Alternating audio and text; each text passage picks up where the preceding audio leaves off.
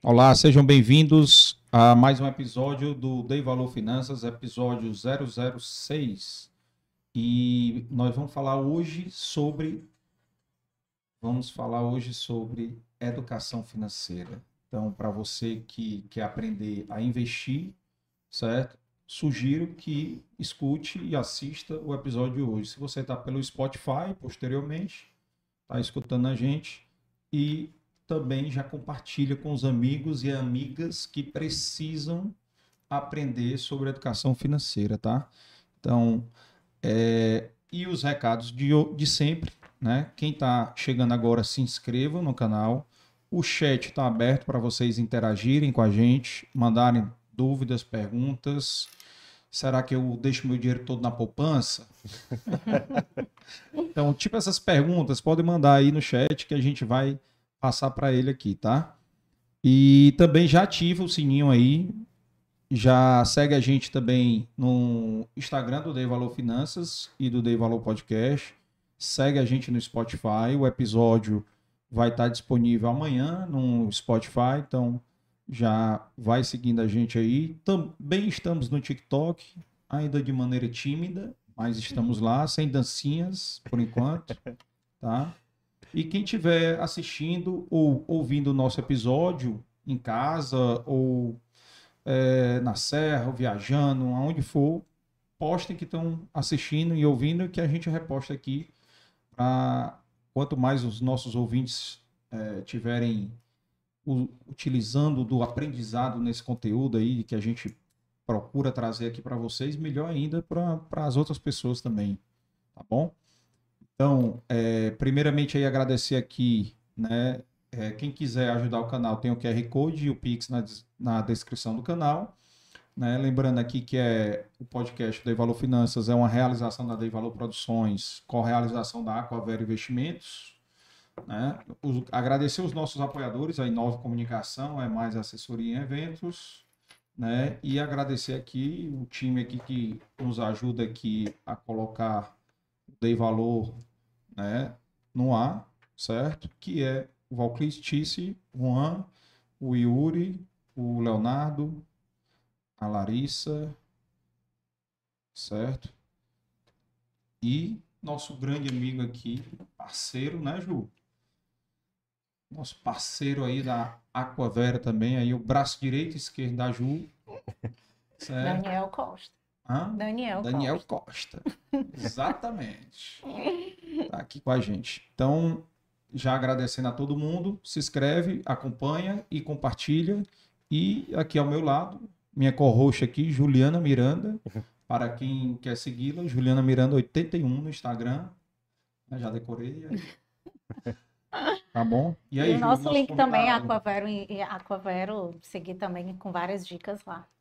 É, tá na descrição aí, essas informações todas aí estão na descrição do vídeo, então quem tiver dúvida pode ir por lá também, acompanhar e se inscrever e seguir, tá? E Ju, faça a apresentação do nosso convidado de hoje aí.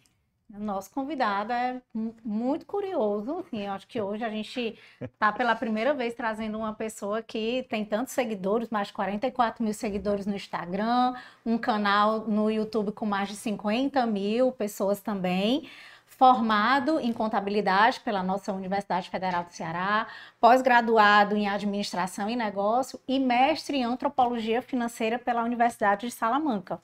Boa noite, Alberto. Seja muito bem-vindo. Obrigado por ter aceitado o nosso convite. Para hoje à noite a gente está falando um pouco aí sobre a educação financeira. Você que já vem de algum tempo trazendo essas informações via seu canal, seus cursos, né, via Instagram, tendo essa preocupação aí e ajudar o público da gente, é, principalmente aqui do Nordeste, a investir melhor. Seja bem-vindo. Muito obrigado, Juliana. Fico muito feliz de estar aqui podendo conversar hoje, bater esse papo com vocês sobre o que eu tanto gosto, investimentos de forma saudável. Porque tem muito tipo de investimento, mas eu gosto de frisar, eu gosto de debater, falar e ensinar sobre investimentos saudáveis. Então, agradeço aí, espero que a gente possa contribuir aqui juntos para que todos vocês que nos assistam agora saiam no final desse podcast aprendendo um pouquinho mais sobre os investimentos saudáveis. Como o Carlos já falou, convido todos a ficarem até o fim, porque a gente anotou aqui coisas muito importantes, muito poderosas, que vão te ajudar a colocar o dinheiro verdadeiramente para trabalhar a favor de vocês, com coisas simples que amanhã mesmo. Só, vocês só, só não vão fazer hoje, porque não estamos em horário Já comercial. passou do horário. Mas amanhã, man- amanhã, umas coisas que a gente vai falar aqui, você aplica e já vai estar aí na frente da maioria esmagadora dos brasileiros sobre essa questão de investimentos. Então vale muito a pena que vocês fiquem aí e assistam o nosso bate-papo. Ótimo, ótimo, ótimo. Então, pessoal, já, já sentiram aí, né, que o Alberto vai dar grandes dicas aqui para vocês investirem em poupança, né? e já pedindo aqui que eu esqueci, mas já vi que a galera já está deixando aqui a Carla, o foguinho nos comentários, porque ajuda no engajamento do algoritmo do YouTube. Então já deixa um foguinho aí para a gente poder melhorar mais ainda o engajamento com esse algoritmo que ninguém sabe como é que funciona, mas Mas de funciona. vez em quando a gente descobre uma- umas pistas, né? Então já, já vai deixando o foguinho de vocês e no comentário, quem está assistindo depois, não está no ao vivo, vai deixando no comentário aí de vocês. E começando aqui, Alberto, a gente começa sempre pede convidado primeiro fazer uma, uma apresentação, né? De onde você vem, onde estudou, a, a, a Ju já deu uma Deu introdução básica aí, mas conte aí um pouquinho aí da sua vida aí. Olha, eu sou de Fortaleza, Ceará, onde nós estamos gravando esse podcast, ao vivo, mas vai ficar gravado. Eu me formei, como a Juliana falou, na Universidade Federal do Ceará, em Ciências Contábeis. Depois fiz uma pós-graduação em Administração e Negócios, aqui também no Ceará. E, posteriormente, fiz um mestrado fora do país, na Universidade de Salamanca, em Antropologia Financeira. A gente vai abordar mais esse tema, mas dando um spoiler aqui, antropologia, para quem não sabe, é o estudo do homem. Eu, como já gostava dessa parte financeira, mas não tinha também ainda um conhecimento mais aprofundado, queria aproveitar esse momento e aprofundar nessa questão dos estudos.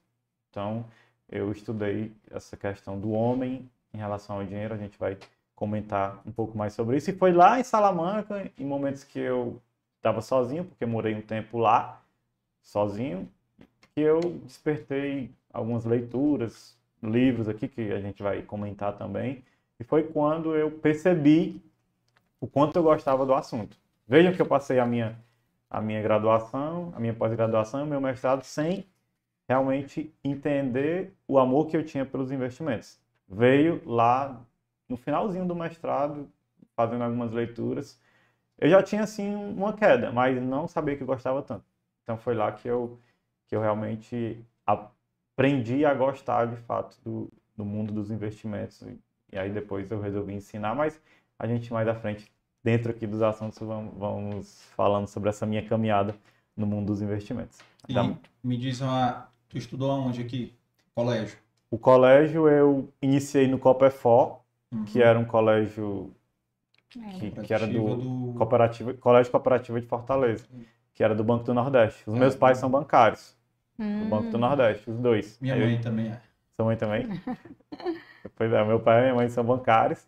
E aí eles me colocaram no Copefó, o Copefó faliu, não, não conseguiu ir à frente, por falta de alunos. Aí depois eu fui para o Geo Fátima, Uhum. que era um colégio certo. daqui de Fortaleza também. E fiquei até o meu minha oitava série. Na época não tinha nono ano ainda, na minha Uhum. época. Era só até a oitava série. No primeiro ano eu fui para o Cristo. Aí fiz ensino médio no Cristo. Primeiro, segundo, terceiro ano no Cristo. Aí fiz o vestibular já, já entrando na, na UFC. Hum, Bacana, bacana. Hum. Vamos começar aí com, com as perguntas da Ju aí, que ela preparou aí, umas 50 mil perguntas. Vamos ver se dá tempo. Hoje foi mesmo, viu? Porque na preparação vinha várias, vários questionamentos. Mas começando, assim, o Alberto, ele se intitula, né, aí nas redes sociais dele, como alquimista investidor. Então, assim, eu queria já primeiramente saber é, que você nos contasse de onde surgiu né, esse nome, né, o, Sim. o, o porquê e como despertou a vontade mais de aprender sobre investimentos. Você já começou aí um pouquinho falando, que foi na, na, no mestrado, né, que você se interessou, lendo também al- al- alguns livros, mas de onde veio esse nome, alquimista investidor, né, e o que foi que despertou mesmo você a se aprofundar mais sobre esse assunto de investimentos? Perfeito, ótima pergunta. Eu iniciei na internet como uma brincadeira. era só uma brincadeira. Eu sempre ensinava as pessoas de casa. Ah, faz isso, faz aquilo. E aí eu fui para a internet. Começou com os de casa, com os parentes, É, comecei amigos, com os parentes. né? Aí o pessoal dizia, ah, legal, ah, muito bom. E eu via também pessoas ao meu redor tendo muitos problemas financeiros. Hum, E eu buscava ajudar essas pessoas porque era algo que me incomodava, principalmente pessoas muito próximas a mim. uhum. E como um hobby mesmo, como uma coisa diversão, e que, que também dava muito trabalho para mim fazer isso, porque eu sempre fui aquele aluno mais envergonhado da turma. Eu sempre fui a pessoa mais envergonhada de todos os ambientes que eu estava. Tanto é que meus colegas de faculdade hoje encontram, me encontram e dizem: Eu nunca imaginei que você fosse fazer o que está fazendo. Mas aí são as coisas da vida. Uhum. Quando eu, eu sempre gosto de falar nos meus vídeos. Se você acha que não consegue fazer alguma coisa, lembre-se que eu era a pessoa mais envergonhada da minha turma. E eu estou aqui hoje falando. E eu se- estou me expondo, né? Exatamente. na- nas redes. Quando se juntar as minhas redes sociais, eu tenho quase 800 mil seguidores. Porque no Uhum. TikTok eu tenho 600, 650 mil. Então estou falando aí com mais de 800 mil pessoas todos os dias, eu- o cara que era o mais envergonhado. Então, se você tem um grande objetivo, não desista por nada. Foque e vá. Uhum. Então, eu comecei como um hobby mesmo, falando para pessoas de casa, depois fui para a internet falando em melhores amigos para pouquíssimas pessoas, só as pessoas mais próximas mesmo. E as pessoas foram gostando, eu também gostava, porque eu, eu me sentia muito bem falando sobre aquele assunto, e foi realmente como um hobby. E depois, com o tempo, foi se transformando em algo que eu chamo hoje de trabalho Mais profissional, né? mais profissional, porque eu entendi que as pessoas precisavam daquilo. Eu recebia depoimentos de pessoas falando: "Ah, com aquela sua dica eu fiz isso e estou gostando. Ah, eu comecei a investir, recebi alguns alguns dividendos, alguns centavos, é uma sensação muito boa". E eu entendi que eu precisava continuar aquele trabalho e melhorando E levar isso para cada vez Isso. mais para mais pessoas, né? buscar ajudar mais pessoas e a internet ela perfeitamente consegue fazer isso. né? Não é à toa É. que nós estamos aqui falando com o Brasil e o mundo, porque eu tenho seguidores de outros de outros países. Então acho eu acho essa questão incrível. Então eu comecei a buscar mais pessoas, melhorar os meus conteúdos e tinha que ter um nome lúdico. Tinha que ter alguma coisa que remetesse a mim. E aí já entra aqui um grande amigo meu da faculdade, que é o Vladir. Ele é uma das pessoas que eu conheço mais criativas. É um cara de uma criatividade incrível, a criatividade dele. E aí eu chamei ele para trabalhar junto comigo nesse projeto da educação financeira. E ele que trouxe essa questão do nome, do alquimista investidor. Não tem ninguém que tem esse nome. É, Uhum. um, é um nicho finanças, tem muita gente falando na internet. Então, Uhum. vários nomes já são repetitivos. E eu queria alguma coisa que fosse única. Uhum. E ele, eu dei essa tarefa para ele. E ele faz esse trabalho junto comigo. Eu sou o cara aqui do, do Alquimista Investidor, mas ele está por trás dos bastidores e me ajuda bastante. O Vladir. Aproveito até aí para para deixar esse, esse detalhe, mandar um abraço para ele, que com certeza está no- nos acompanhando agora. E aí, por que alquimista? Res- Respondendo a pergunta da Juliana. Os alquimistas na Idade Média, eles eram grandes estudiosos que, através de poções, buscavam ajudar a melhorar a vida das pessoas. E eu, junto com o Vladir, coloquei esse, fiz esse comparativo.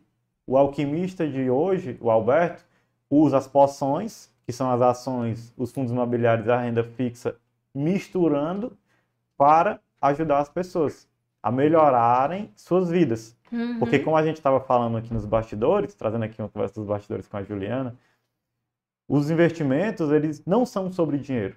Eles são sobre melhorar a vida das pessoas. Ou piorar também. Tem os dois lados. Quem não investe, quem tem dívidas, tem grandes problemas que vão muito além de só problemas financeiros. Uhum. Gera outras coisas. Geram né? outros problemas. Quem investe não só vai ficar rico, não só vai poder Ter comprar o dinheiro. que. Não vai só ter dinheiro, exatamente.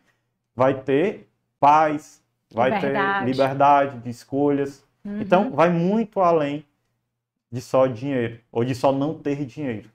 Então, essa, o nome alquimista vem, vem disso. Eu busco ajudar as pessoas através de misturas no mundo dos investimentos, Qual a melhorar suas vidas. Qual foi o ano que tu começou na internet?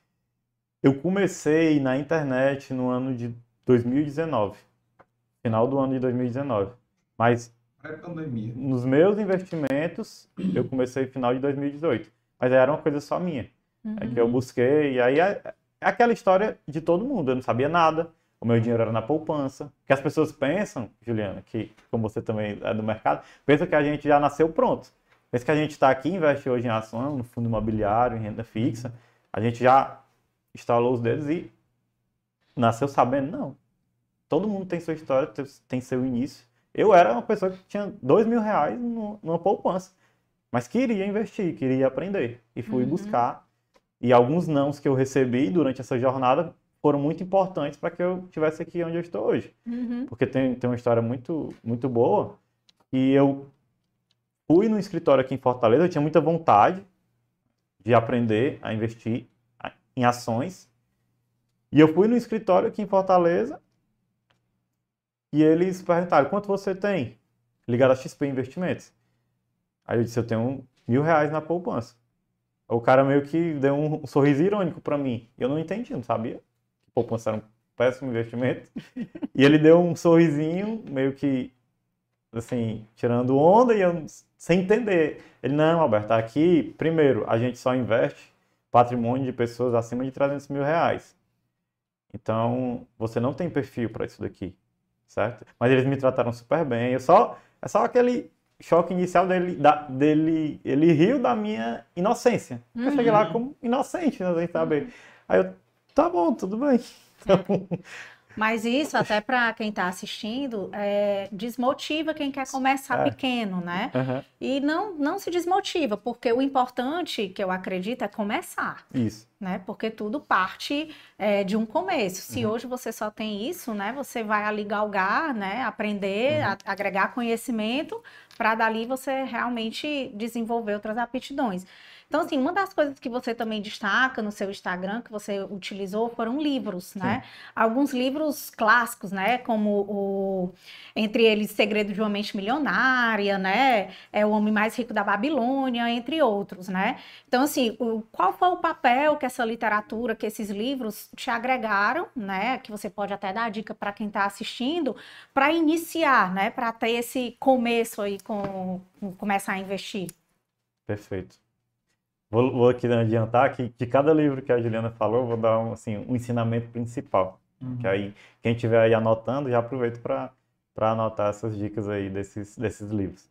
Primeiro, é importante dizer que eu nunca fui, apesar de eu ter feito graduação, pós-graduação, mestrado, eu nunca fui a pessoa, e eu não tenho vergonha de falar disso, eu nunca fui a pessoa que gostava de ler. Eu nunca fui essa pessoa. Eu não, não gostava, minha mãe queria muito que eu, que eu lesse, que eu lesse, que eu lesse, mas eu nunca fui aquela pessoa, como a maioria dos brasileiros. Uhum. Leitura, a gente sempre deixa, ah, vou deixar para quando eu tiver um tempo. Vou ler quando eu for dormir. Não prioriza, né? É. Não prioriza e acaba que nunca, nunca lê.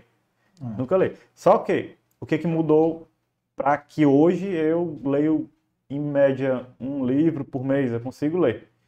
Por que que eu mudei essa mentalidade? Porque eu descobri, primeiro, algo que eu gosto de ler, é importante. Se você, se você quer, a- quer ter esse hábito da leitura, primeiro busque algo que você gosta. Uhum. É extremamente importante. Um gênero, né? De leitura. Isso. É. Um, um gênero, tema, um tema que você Tema. goste. Segundo, não fique deixando para ler quando tem tempo, porque a gente nunca vai ter tempo de nada. Você tem que colocar uma meta ali. E aí, qual era o meu segredo? Eu colocava a meta de uma página por dia.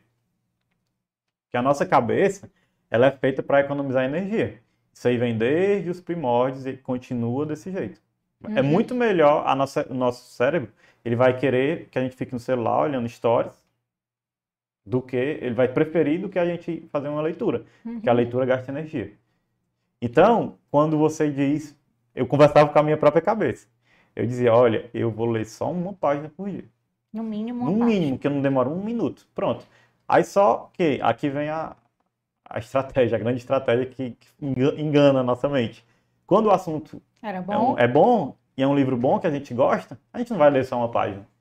Eu, eu parava para ler uma página, lia 10, lia 20. E tinha dias que eu lia um assim.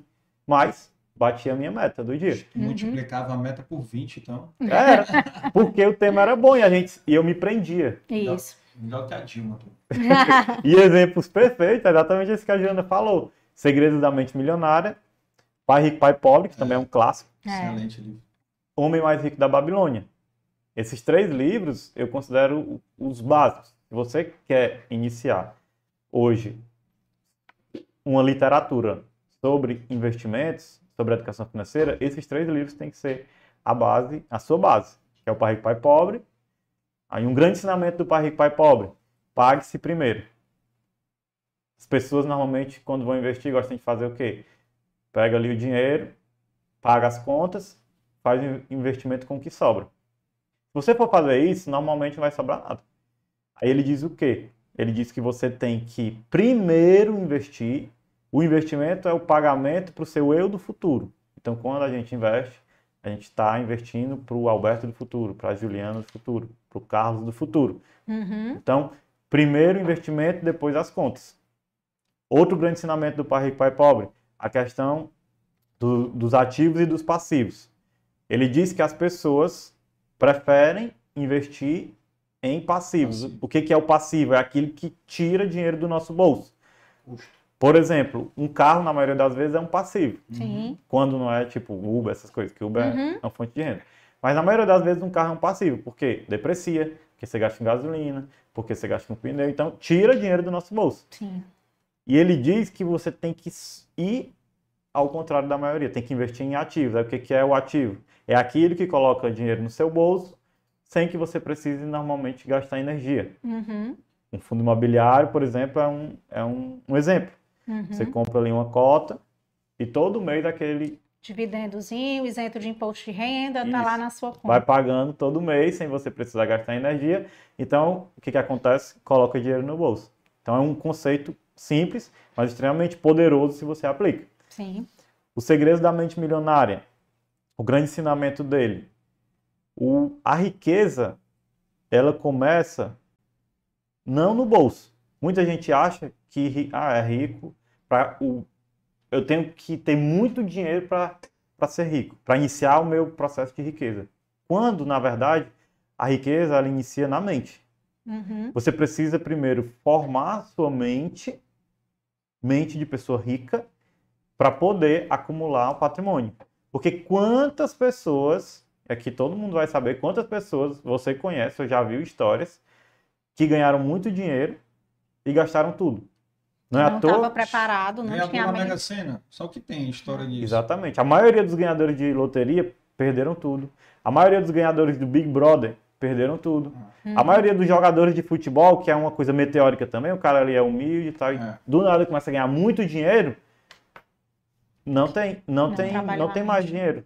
Até pessoas assim do, do dia a dia que têm altos salários, né? E que Sim. muitas vezes gastam tudo que ganha e ainda gastam cheque especial com Sim. empréstimo e tudo. Vou falar de não- duas profissões que fazem isso: Sim. médico e advogado. Sim. Certo? Que se enquadra aí. A, a Ju quis ser mais. Não, tem mas Eu digo logo: médico e É. advogado são os caras que Excelente. ganham. mas tem Vou outros. dar um exemplo aqui: os caras ganham 30 mil por mês e gastam 50.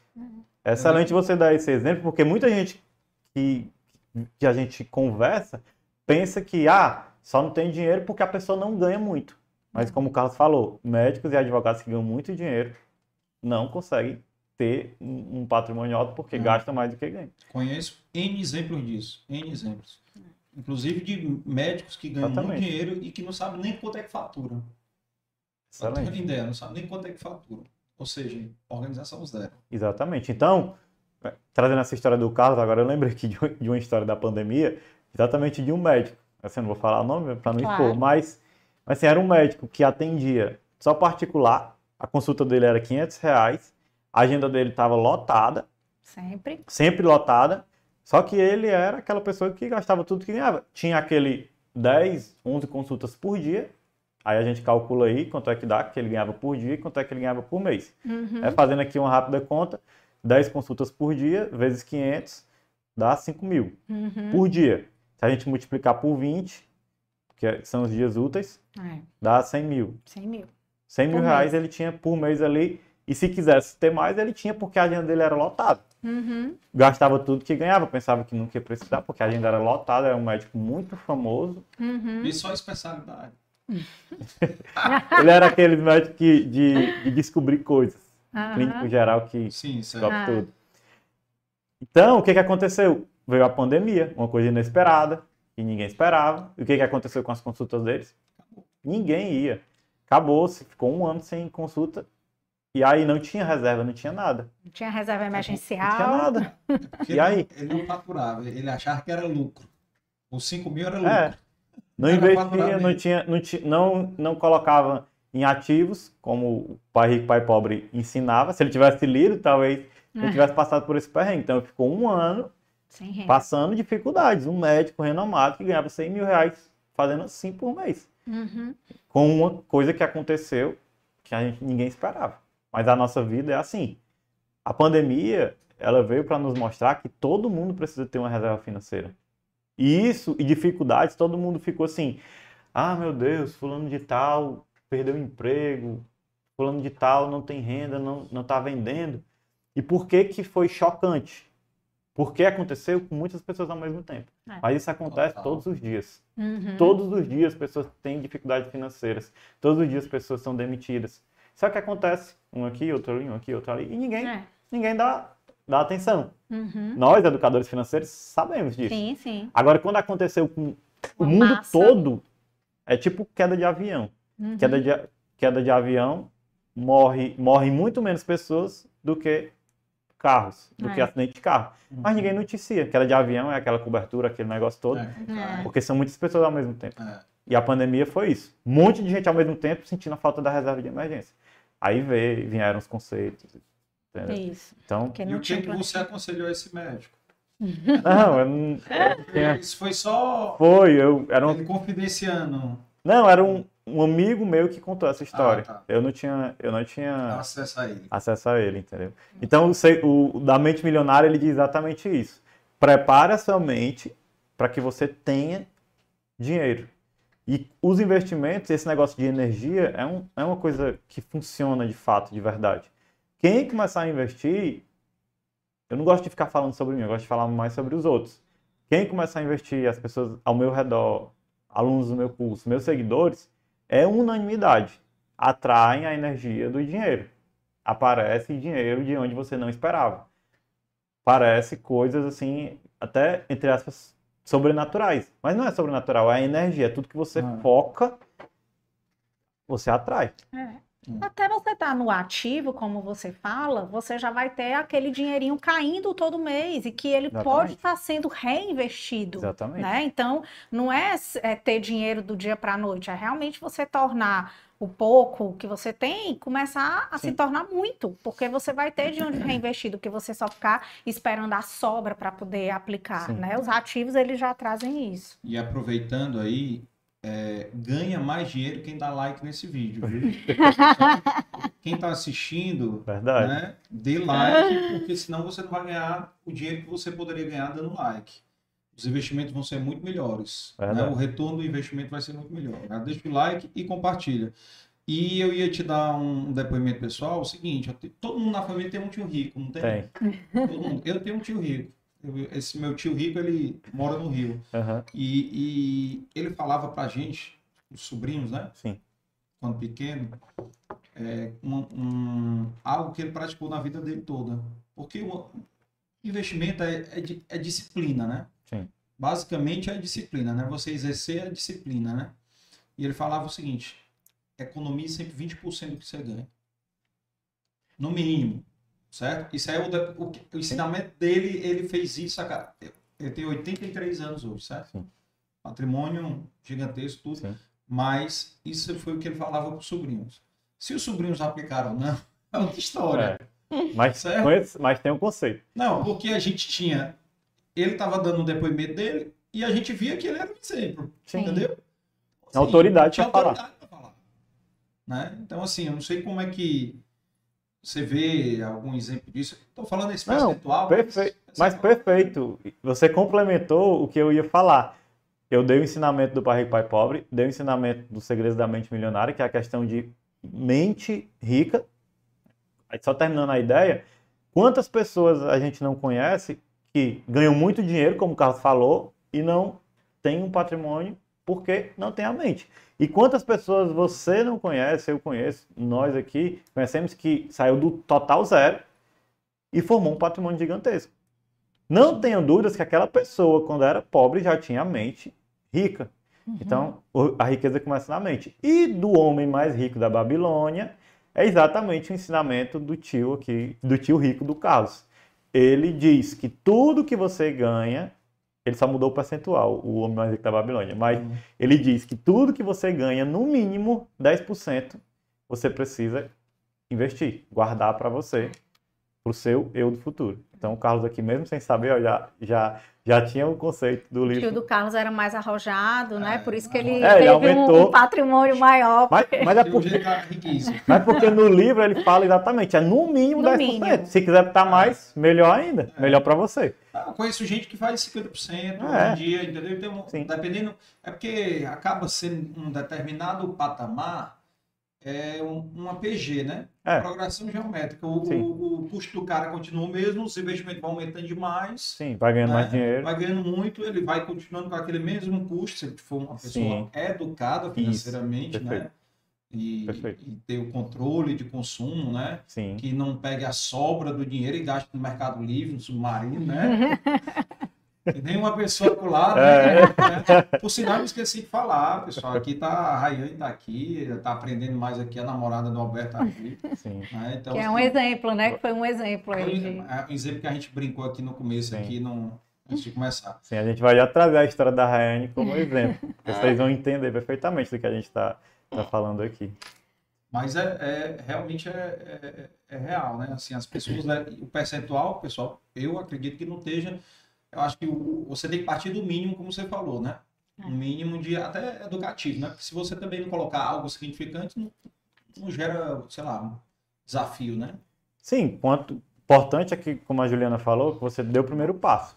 Depois que você dá o primeiro passo, aí você tem que sempre estar se desafiando a atingir novos objetivos. E eu costumo dizer uma coisa que talvez nem fosse bom para o meu, pro meu perfil, mas eu, é a forma que eu gosto de ensinar, é a forma que eu gosto de tratar os assuntos. Os investimentos não, não te enriquecem. O que te enriquece de verdade é o teu trabalho Sim. unido aos seus investimentos. Sim. Agora, os investimentos, eles vão te fazer chegar mais rápido à sua liberdade financeira. Uhum. Agora você precisa focar no seu trabalho, focar em poupar um pouco do que você ganha e ao investir, isso daí vai, vai, vai acelerar o processo, a jornada da busca da liberdade financeira vai ser acelerada por conta desse dos investimentos, né, das ações, dos fundos imobiliários, da renda fixa. Porque às vezes muita gente fica gastando muita energia olhando o gráfico, olhando a ação, ah, qual a melhor ação, qual o melhor fundo imobiliário, e esquecem de focar no, no trabalho. É. Porque assim, a gente tem 100 reais. Para ganhar 10 reais hum, investindo em uma ação, é um 10% de valorização, que é muito difícil conseguir. Uhum. Mas se você investe no seu trabalho, para aportar 10 reais ali, é entre aspas fácil. É, Então é muito melhor a gente gastar energia nisso do que escolher a melhor ação, sim. por exemplo. Uhum. Porque a melhor ação não existe. Quem dizer, quem te disser que sabe a melhor ação, está mentindo. É. Ninguém tem bola de cristal para dizer qual é a melhor ação. Uhum. Agora eu posso te dizer qual o melhor investimento que você pode fazer hoje. É o Uhum. conhecimento. Isso. Conhecimento, ele te leva a locais que você nunca imaginou chegar. Conhecimento é o maior minimizador de riscos que existe. É uma frase que eu gosto de falar bastante. Verdade. Quanto mais você conhece sobre algo, menos risco você corre. Uhum. Se chega uma pessoa de fora aqui na nossa cidade, Fortaleza, e não sabe os bairros perigosos, ela está mais propensa a ser assaltada do que a gente, que sabe. Uhum. Tem certos locais que não são adequados para que a gente ande. Mas se aquela pessoa conversa comigo, conversa com a Juliana, conversa com o Carlos e pergunta quais são os bairros perigosos, aí a gente fala conhecimento. Então já minimiza o risco dela ser assaltada. E hoje, né, Alberto, assim, como a gente que é- temos na nossa empresa, a Aquavero, existem as assessorias, Sim. né, assim, que eu falo muito, você tem que se preocupar, no caso médico, um advogado, tá, em ganhar dinheiro, em investir Sim. na sua profissão, né, para você maximizar, potencializar esse ganho no momento que você está, é, de que você tem um, um, poder de trabalho, né, de força maior, que é o, esse período de acumulação, Sim, né? Mas... E aí você só pesquisar uma boa assessoria, um bom assessor, quais as certificações que essas pessoas têm, para você muitas vezes entregar o seu patrimônio a essa assessoria, aliada ao conhecimento. Sim. Sempre falo, nunca realmente entregar tudo, né? Perfeito. Sempre o conhecimento, mas hoje já tem assessorias que fazem esse papel dessas escolhas de carteira, né? Sim. Diversificação e tudo. Com certeza. Outra pergunta que eu ia te fazer era justamente com tantas informações hoje nas redes sociais, uhum. e você que começou só em 2019, então você já começou num momento que tinha um, um excesso já de informações, principalmente nesse é, segmento de, de investimento, isso te ajudou no teu aprendizado, né? Ou foi uma coisa que realmente você foi buscar só exemplos como a sua namorada, ou coisa do dia a dia? O que é que você se usou dessas informações de internet para hoje é, entrar nesse mercado digital e passar a influenciar pessoas também? Olha, no início eu te confesso que é bem difícil. Na verdade, foi uma, uma grande objeção que eu tive.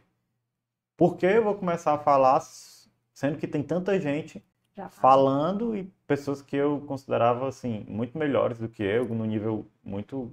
Por exemplo, o Thiago Negro. Uhum. Thiago Negro já, já era o maior na época e eu.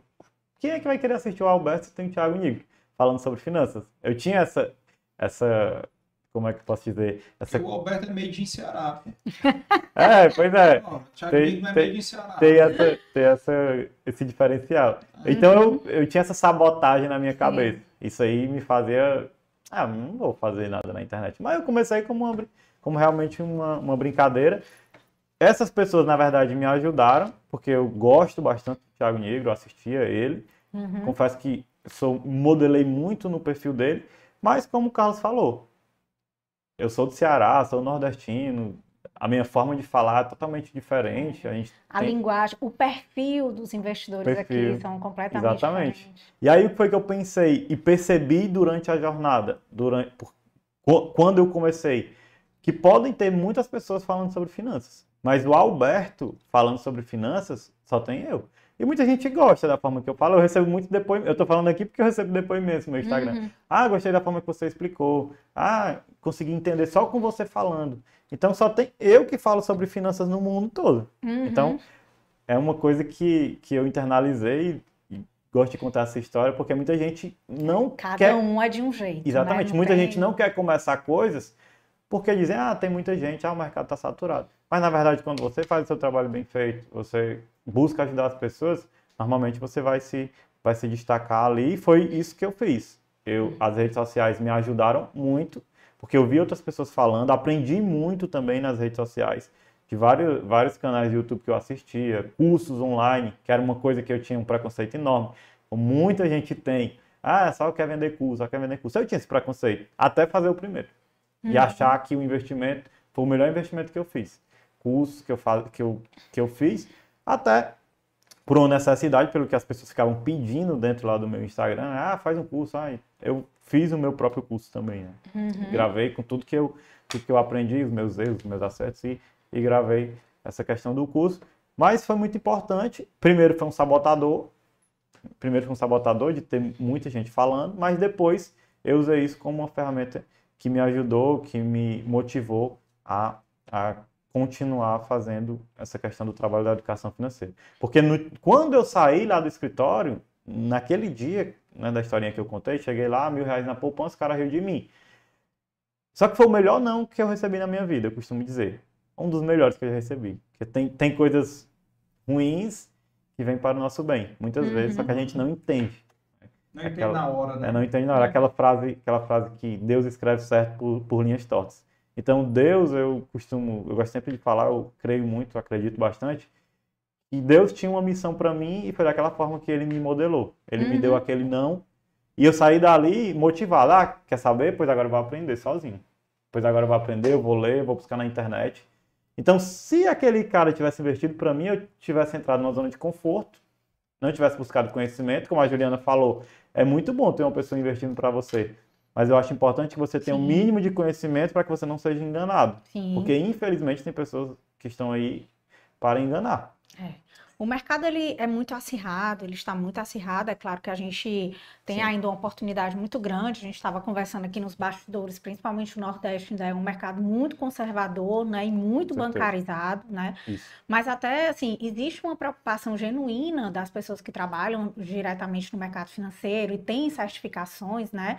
Dessas informações passadas na internet, não tem informações de credibilidade, né? Sim. Assim, e para você passar essas informações para que elas tenham realmente essa credibilidade, tudo, informações verdadeiras, né? É, o que é que, qual é a tua preocupação, né? Antes de passar essas informações e tudo, para que elas sejam passadas da forma mais fidedigna, da forma mais real possível. Como essa, você tem essa preocupação ao, ao passar isso para o teu público? Perfeito, excelente pergunta. É até uma grande dúvida das pessoas no meu perfil. Eu, eu costumo deixar bem claro no meu perfil, em todas as minhas postagens, que nada que eu coloco é questão de indicação. Uhum. Eu não indico nada, porque não é a forma que eu gosto de tratar os meus, os meus, os meus assuntos, os meus, as minhas temáticas. O que que eu gosto de fazer? Eu gosto de ensinar as pessoas para que elas não fiquem dependentes nem de mim, nem de ninguém, e que elas possam Tomar as decisões. tomar suas próprias decisões. Eu sempre digo, como eu farei um investimento assim, mas não me copie, porque é venenoso, porque você vai entrar na zona de conforto, pode chegar lá na frente e você ser enganado por alguém. Busque conhecimento, modele o que eu estou dizendo, estude, para que você tenha o conhecimento básico. Aí muita gente vai dizer, ah, eu não, não, vou, não tenho tempo, trabalho muito. Ora, se você trabalha muito, é porque você ganha o seu dinheiro suado. E quando a gente estuda sobre investimento, sobre educação financeira, nós, nós não estamos nada mais, nada menos do que cuidando do nosso dinheiro, em outras palavras, valorizando o nosso trabalho. Sim. Então eu defendo que as pessoas, claro, não tem que gastar o tempo todo delas estudando sobre investimentos, mas pelo menos o básico do básico, todo mundo tem que saber. Então, Por- puxando isso, já dá uma dica básica aí pra gente. Não, dá uma dica para quem in- iniciante. Para quem, quem É. quer, Quem quer dar os primeiros passos. Primeiro passo. Isso. Depois a- você dá dica para o pessoal mais intermediário que já está investindo. Mas a Mas dica pra- básica É, para quem está começando. Primeira coisa, o cara que nunca investiu, ou até a dica para o cara que está endividado. Vamos começar pelo que está endividado. É, porque vai Vamos pelo, pelo, pelo que está no negativo. Pronto. Vamos lá. Se você hoje está muito endividado, qual o primeiro passo? Você vai listar suas dívidas, escreva num papel, ao lado coloque as taxas de juros.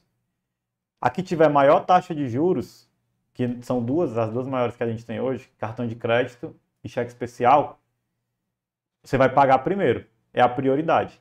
E se você puder fazer uma dívida com, menor, com a menor taxa de juros para pagar uma dívida com a maior, é inter- interessante. Se você tem como, por exemplo, fazer um empréstimo consignado no seu trabalho, que a taxa de juros é menor, Uhum. você faz o consignado para pagar um cartão de crédito. Porque cartão de crédito é a maior fonte de dívida das pessoas hoje. Juros de 300% ao ano. É muito pesado, é muito, assim, é um- uma taxa de juros que Compromete bastante. compromete o- bastante. Não é à toa que, que os cartões de crédito são tão ricos. Eles Uhum. ganham muito com a falta de educação financeira das pessoas. Ao receber a, a conta, ver ali pagamento mínimo. Ah, excelente. mínimo esse mês. É, vou pagar, só posso o mínimo. E aí não entende que aquilo ali vai virando uma bola de neve. Então, pagar as dívidas com maiores taxas de juros primeiro. Se puder fazer uma dívida com juros menor para pagar uma de juros maior, faça. Entre em modo de guerra, se desfaça de coisas que você não precisa, cancele alguns tipos de assinaturas. Momentos de guerra são temporários, nenhuma guerra dura para sempre. Mas se você quer sair de uma situação muito ruim, precisa ligar o modo guerra e se esforçar, sair da zona de conforto. Então vai ter que cancelar a Netflix, vai ter que deixar de sair todo final de semana, por um momento. Uhum. Organize sua vida, pague suas dívidas, vá com uma planilha financeira, é importante também ter planilha orçamentária. É chato de fazer, é muito chato, mas é essencial. Quem Você tiver família, junta a família, né? Faz uma reunião, todo exatamente. mundo, né? Faz uma reunião, explica que vai ter que diminuir dívidas, saídas, procura fazer programas gratuitos. Toda a cidade tem programa Tem, gratuito, tem praia, tem parque, Tem Uhum. praças. tem praças, coisas muito boas que você não precisa necessariamente gastar muito dinheiro. Aí vai, faz o pagamento das dívidas E aí a gente já vem para a próxima dica, né? que é exatamente a pessoa que quer iniciar os investimentos. O início dos investimentos tem que ser. Você não pode ser aquela pessoa obesa mental. Você tem que estudar e aplicar. Porque tem gente que fica só estudando, lê não sei quantos mil livros, 10 mil livros, não sei quantos mil livros, e nunca aplica. Sempre fica. Assiste não sei quantos podcasts. Exatamente. Sempre fica com aquela síndrome do impostor. Preciso estudar mais, preciso estudar mais. E nunca começa. Procrastinando. Né? Procrastinando, exatamente. Então, faça, por exemplo, a leitura do Pai Rico, Pai Pobre. É um excelente início. E aí você aplica, já aplica no seu dia a dia. Você não está mais endividado, já busca ali tirar alguma coisa do que você ganha, coloca no investimento super conservador. Até poupança vale para quem está começando. Até poupança vale. A gente costuma falar mal de poupança e tal. Mas quem tem dinheiro na poupança já está à frente de 80% dos brasileiros, que não tem nada, tem a dívida, na verdade. É. Então é melhor ter poupança do que ter dívida, por exemplo. Não é o melhor lugar, pode ter um lugar melhor. É. Mas é como o Carlos falou, é, é melhor ter na poupança do que não ter. É. e para quem já está na poupança e quer melhorar um pouco, né, já conseguiu guardar, mas tem aquela aquele temor, né, de sim, vou sair da poupança e vou fazer o quê? Se eu sou perfil conservador, que eu não quero perder dinheiro, né? Eu tenho medo de ir para qualquer outro investimento. Quem quer ainda estar tá ali naquele perfil de poupança, mas que pode ganhar um pouco mais? Qual é a dica que você dá? Só fazendo uma analogia, tu pode até usar essa daí também. Uhum. E piloto. O cara quer ser piloto, ele começa na Fórmula 1, não. Ele começa de kart. Ah, é. Entendeu? Aos poucos. Né? O kart é a poupança. Começa na poupança e vai estudando é. e vai migrando, né? Tanto é que eu comecei na poupança também. Então, assim, eu costumo também fazer uma analogia de uma árvore. Uma árvore gigante hoje, um dia foi uma pequena semente. Sim. Então, todo mundo só quer começar grande, começar ah, já quero fazer day trade, já quero comprar Bitcoin. Fazer opções. opções. Quando, na verdade... Quer transplantar a árvore, é? Quer, quer começar, começar já grande. Então, o primeiro passo como a, Juliana perguntou, ah, sou conservador, não quero investir em ações, nem fundos imobiliários, renda variável. Sim. A gente sabe, Juliana, que nem todo mundo tem estômago para aguentar uma renda variável. O seu dinheiro precisa obedecer o seu é, perfil. Exatamente. Não é para qualquer pessoa, exatamente. não é né? é para todo mundo. Mas para aquele, como eu te falei, é pelo menos está em poupança, mas quer manter o perfil conservador, Isso. tem medo de arriscar e tudo. Perfeito. Como é que ele já pode pelo menos melhorar um pouco essa condição que ele está? E essa aqui é a dica que, eu, que a gente falou lá no início, que ia dar. A dica de ouro para você aplicar amanhã logo. Quem está na poupança, se considera super, super conservador, não quer saber de ações, não quer saber de fundos imobiliários, e tá tudo bem, não tem problema algum se você não, não quer. O que eu me incomodo é que as pessoas nem são apresentadas, nem sabem que podem receber aluguéis sem ter imóveis através dos fundos imobiliários. Sim. Nem sabem que pode ser, podem ser sócias ou sócio das maiores e melhores empresas do Brasil através das ações. Hum. Ok, eu conheço, mas eu não quero. Tudo bem, cada pessoa tem, tem a sua vontade. O que eu, o que eu acho ruim do, da cultura do brasileiro é que a gente nunca foi apresentado isso. A escola Sim. nunca nos ensinou. E a questão da poupança, todo mundo pensa que é, ah, é o investimento mais seguro do Brasil. Não é à toa que de cada 10 brasileiros que investem, 8 estão na poupança. Isso. Mas existe um lugar que tem um rendimento melhor, um lugar que rende rendimento melhor, que rende mais, tem um rendimento melhor e que é mais seguro. E aqui não tem pegadinha, aqui não é e se, não tem letrinhas pequenas, não tem contrato, não tem nada. É isso aqui que eu estou falando mesmo. E eu vou provar para vocês. É melhor e é mais seguro. Albert, e por que, que as pessoas não estão nesse, nesse investimento? Pela falta de educação financeira, por preguiça ou por medo por ignorância. É. E é triste, porque as pessoas ficam perdendo dinheiro e muito dinheiro todos os meses. Ou uhum. pelos três juntos. Ou pelos três juntos. Ou pelos três juntos. E esse, esse investimento que eu estou falando é exatamente o Tesouro Selic. O que é o Tesouro Selic, para quem, não, quem não sabe? É quando a gente empresta dinheiro para o governo federal. Albert, mas qual é a garantia do Tesouro Selic? Para que eu tire meu dinheiro da minha poupança, que é garantida pelo fundo garantidor de crédito, ali eu estou bem, bem seguro. Ora, a garantia é exatamente a impressora do dinheiro. Quem imprime o nosso dinheiro real é o governo federal, que é o dono exatamente da impressora. Então, se a gente pensar num ambiente de caos, onde tudo, tudo vai quebrar, a última coisa acabar a quebrar, a falir, vai ser exatamente o governo federal. Então, Uhum. poupança acaba primeiro do que o Tesouro Selic. Então, é considerado o investimento mais seguro do Brasil e não tem, como eu falei, não tem nada que letrinhas pequenas ou e se, mas você tem que, não, não, é o investimento mais seguro do Brasil, rende praticamente o dobro da poupança e as pessoas não estão lá pela pura falta de educação, ou por medo ou por, por preguiça. É. O investimento não fica preso, muita gente acha que, como eu falei, acha que tem pegadinha, ah, mas meu dinheiro vai acontecer algo. Não, não vai. É isso mesmo, as pessoas estão perdendo dinheiro. Se você tem dinheiro na poupança, sinto dizer, infelizmente, você está perdendo dinheiro. Mas já se considere uma pessoa diferenciada. Se você está aqui ouvindo esse podcast, está pegando essa informação de ouro. Fazendo o que a maioria das pessoas não fazem. Eu aposto que se aqui fosse um podcast de fofoca, de falar mal da vida dos outros, era lotado de gente.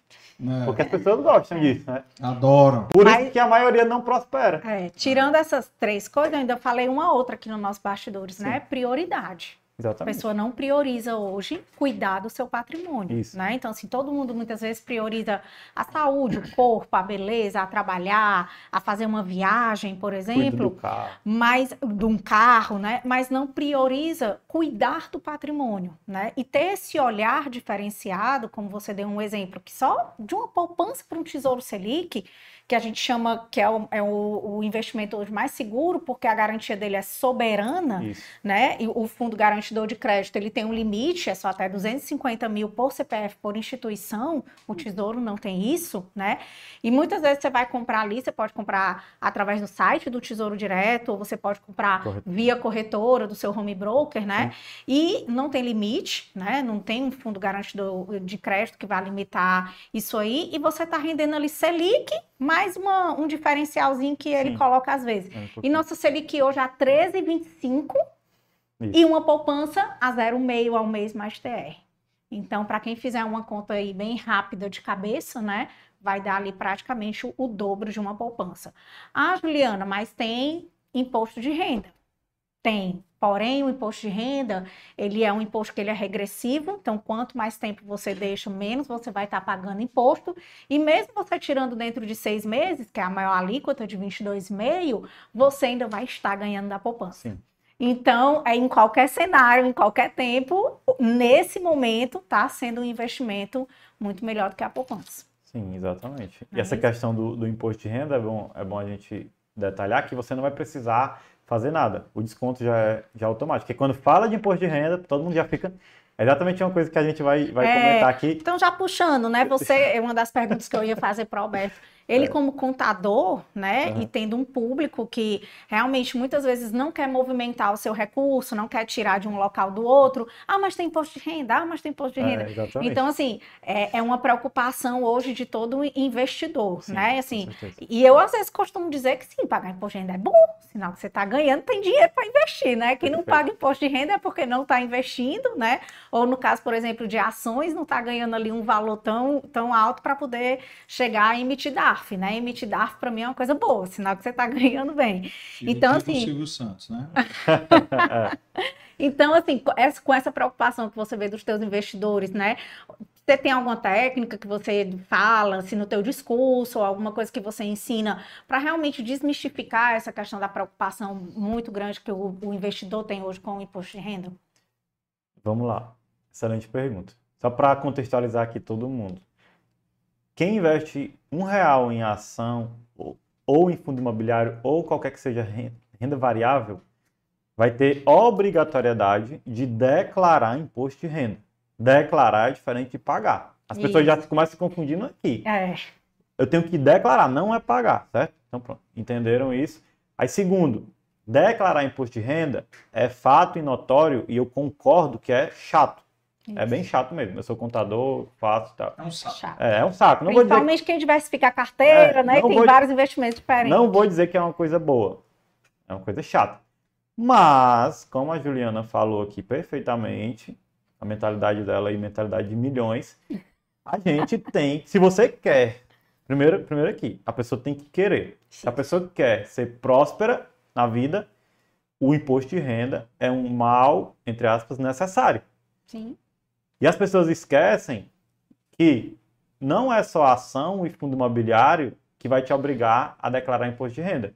Se você tiver acima de 300 mil de patrimônio, vai ter que declarar imposto de renda. Você não quer ter mais de 300 mil de patrimônio? Se não quer, tudo bem, tá ok. Mas se quiser, e eu acho que as pessoas que estão aqui nos assistindo, como eu Querem. falei, são pessoas que querem prosperar, são pessoas que estão fazendo diferente da maioria, assistindo um podcast sobre finanças, sobre educação financeira, querem prosperar, querem ter no futuro mais de 300 mil de patrimônio. Então, se você tem mais de 300 mil de patrimônio, vai ter que declarar. Se você ganha mais que 29 mil reais por ano, vai ter que declarar também imposto de renda. Eu acho que você quer também. Quem é que não quer ganhar mais dinheiro? Sim. É um mal necessário, como eu falei. E nas ações e nos fundos imobiliários é a mesma coisa. É ruim investir? É ruim investir. Mas é ruim também, por exemplo, ser endividado. Pessoas que têm dívidas, por exemplo, não vão precisar declarar imposto de renda. Uhum. É difícil ser endividado, é difícil declarar imposto de renda, é difícil investir. Na nossa vida, nada é fácil. Tudo vai ser difícil. A gente tem que escolher o nosso difícil. Uhum. Escolhe o lado que você vai querer. E todos os dois lados vão ser, vão ser difíceis. Ser endividado é difícil, é muito, muito ruim.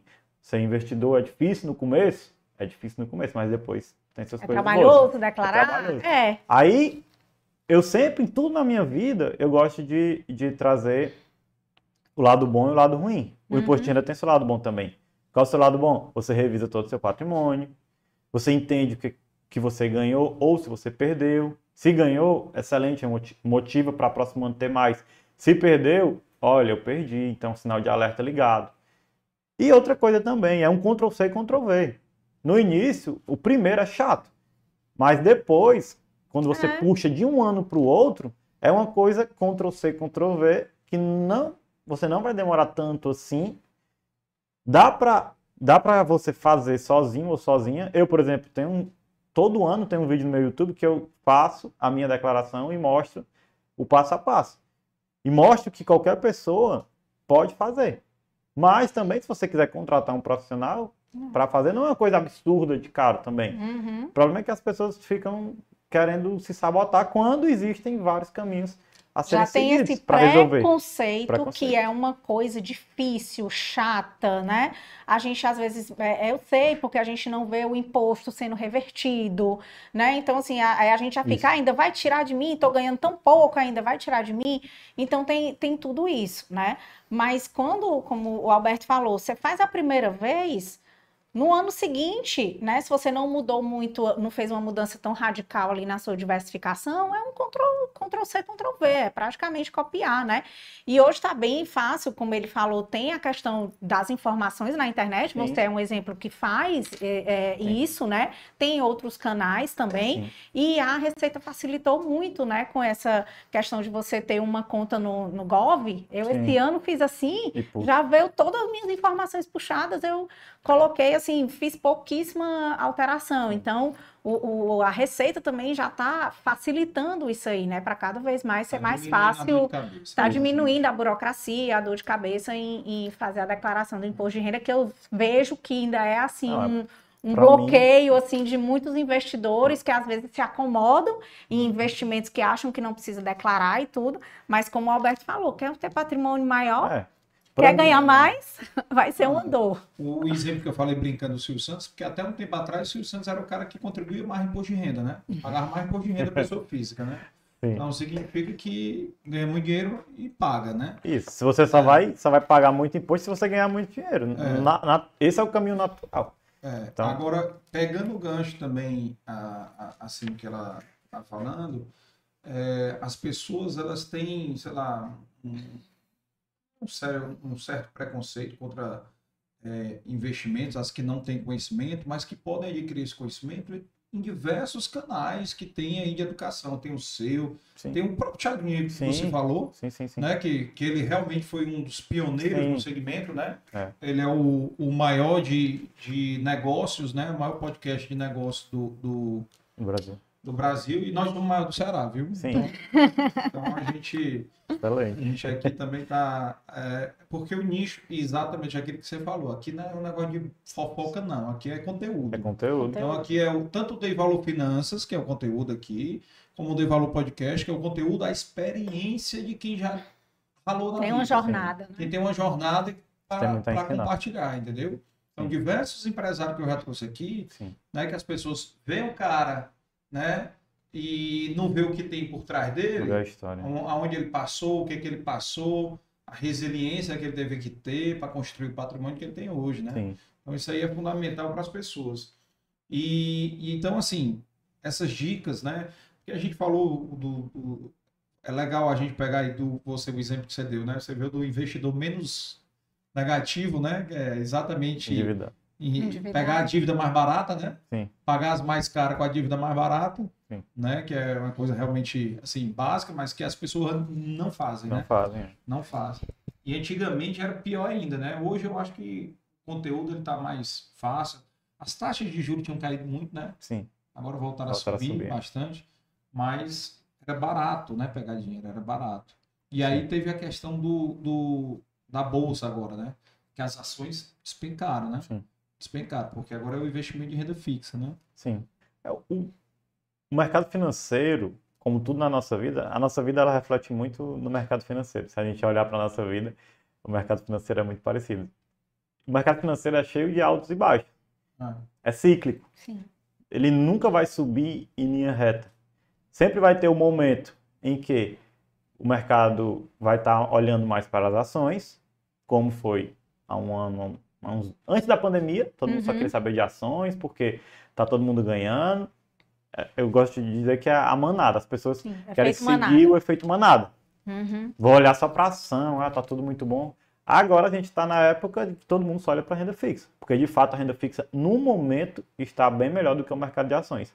Só que o que pouca gente fala e pouca gente percebe é que seguir o contrafluxo, seguir o que as pessoas estão fazendo, o que as pessoas não estão fazendo normalmente é o melhor.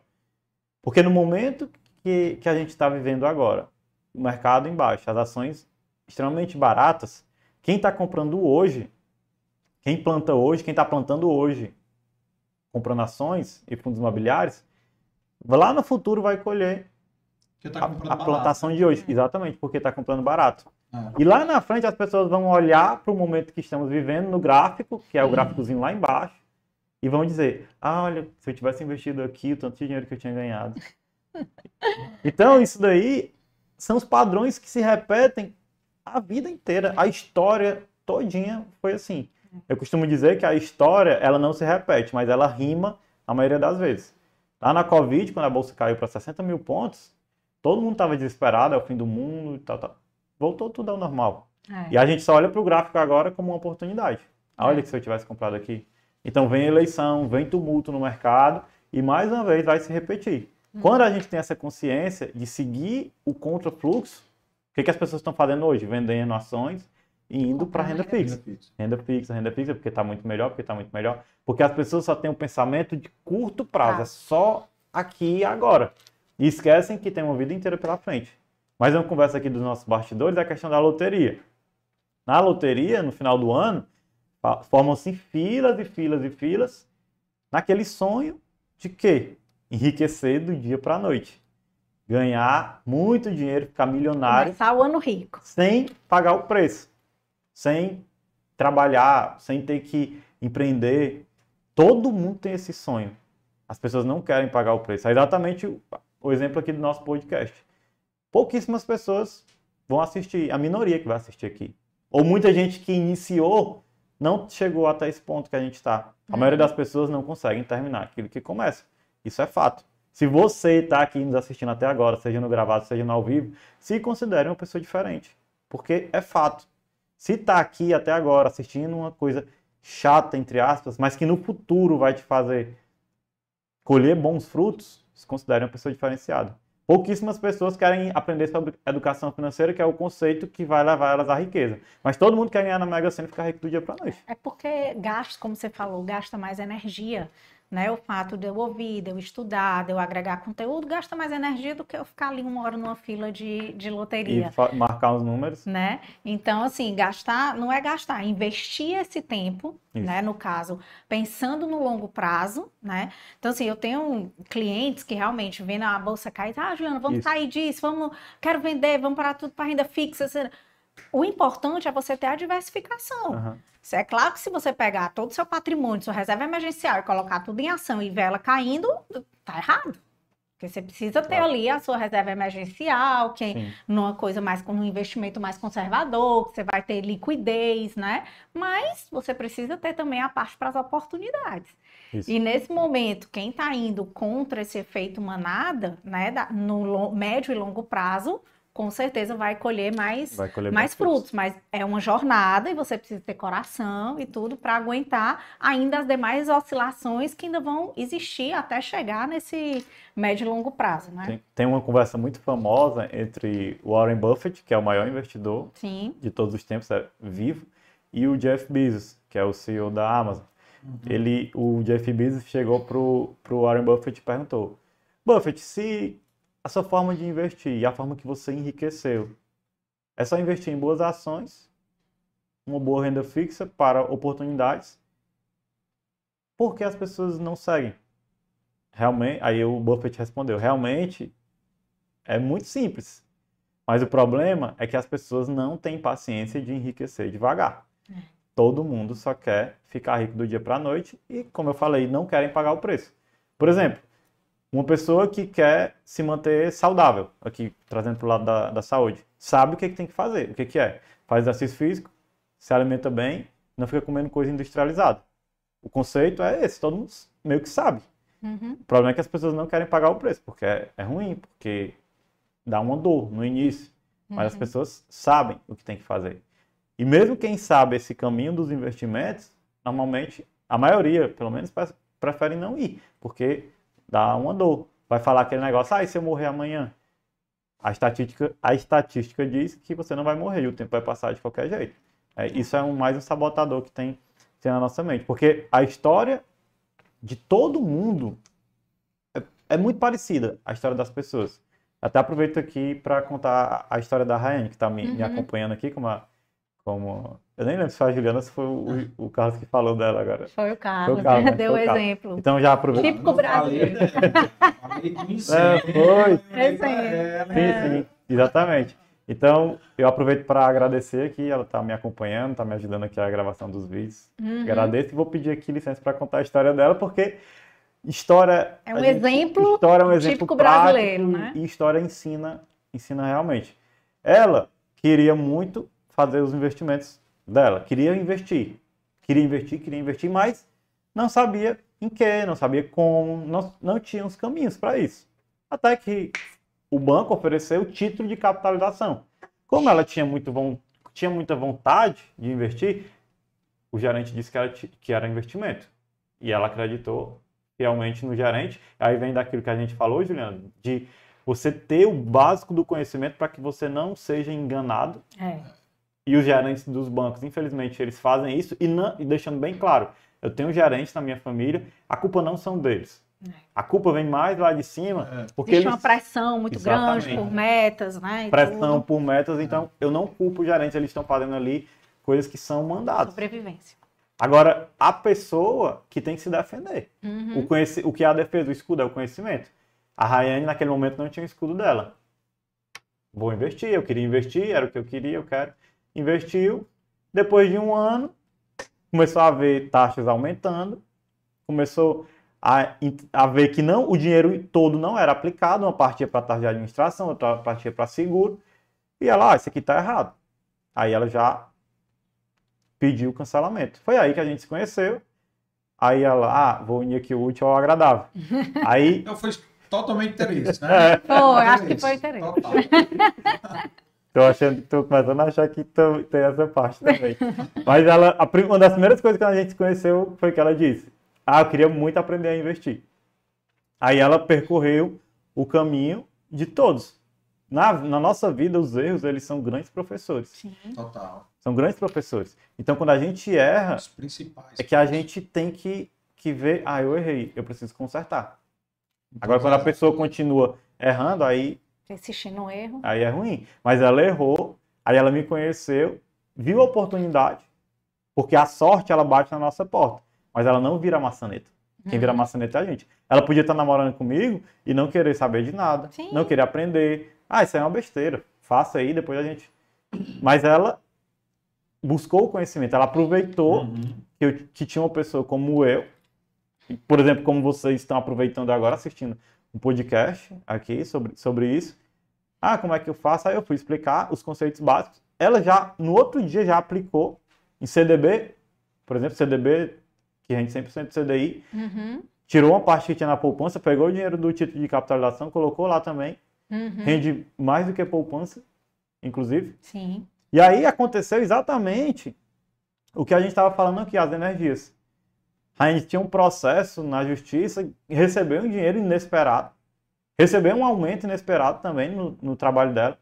São coisas assim que a gente conta e as pessoas ficam achando que, que são invenções. Mas não é. Não. É um fato.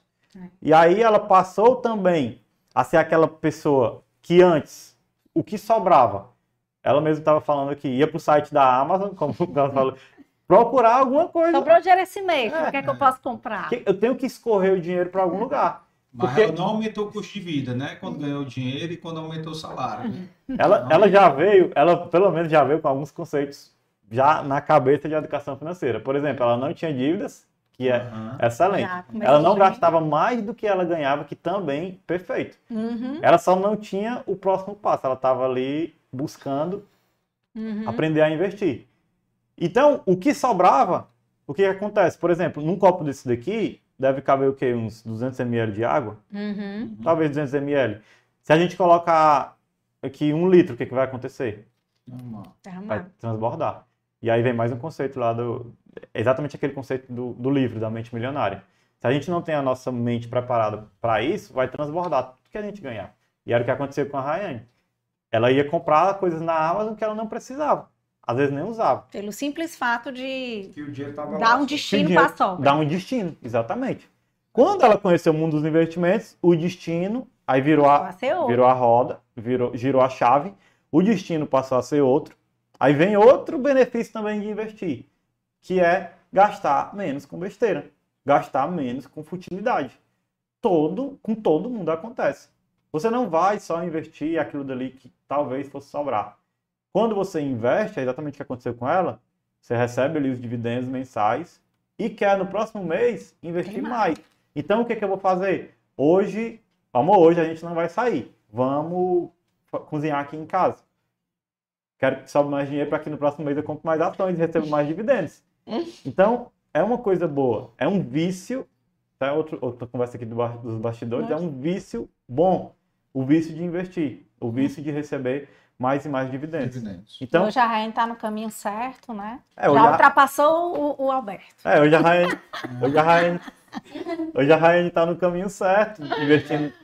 Ela não teve um, um tio rico assim para orientar, não foi? Um tio rico que dissesse lá, ó, tem que 20% do que tu ganha tal. Mas é importante, é importante. Mas aprendeu com a dor, né? Aprendeu com a dor. Só dar um exemplo pessoal aqui. Sim. Eu fui funcionário de banco também, assim como a Ju e como as meninas também. Uhum. É, mas eu ficava puto ter que vender título de capitalização. Porque eu sabia que eu estava enganando o cliente. É muito bom ter esse, Eu esse sabia. bastidor, né? Eu sabia que estava enganando o cliente, entendeu? Mas eu era obrigado a te enganar como tu foi enganado, certo? Tu foi enganado pelo gerente. E aí lá no, no- eu posso falar o Real, que é o banco que eu trabalhei, o Banco Real, Aham. era o Real Cap 25, era, Ju, lembra do Real Cap Tinha, um- 20, era um 25, dos, né? Tinham 20, 25, tinha É, eu não me lembro qual 50. era. Eu sei que esse daí que é, que é assim, exatamente. Era o mais gerente, popular. era o mais... gerente, Sim. vi- não, vinha o superintendente mandando os gerentes gerais, e os gerentes gerais mandando para todo mundo a cota, meta de todo mundo, senão levava porrada, entendeu? Então era ia pro chicote. E aí a gente tinha que vender, entendeu? Para manter o emprego. para manter o emprego, aquele psicológico e tal, que o banco, se o cara não tem saúde mental, o cara realmente perde, viu? Porque é complicado, a pressão é gigante, né? Sim. De você manter esse, esse negócio. E, cara, assim, infelizmente os gerentes estão aí para isso, por isso que é bom pegar corretora de investimentos, entendeu? Pegar alguém que vá Sim. realmente lhe dar uma, uma opinião Sincero. sincera. Pelo menos o mais sincero possível, né, Ju? O mais É, sincero possível. adequado, que eu sempre falo, ao 99% perfil, sincero. ao horizonte de investimento, né? A gente tenta obedecer realmente isso.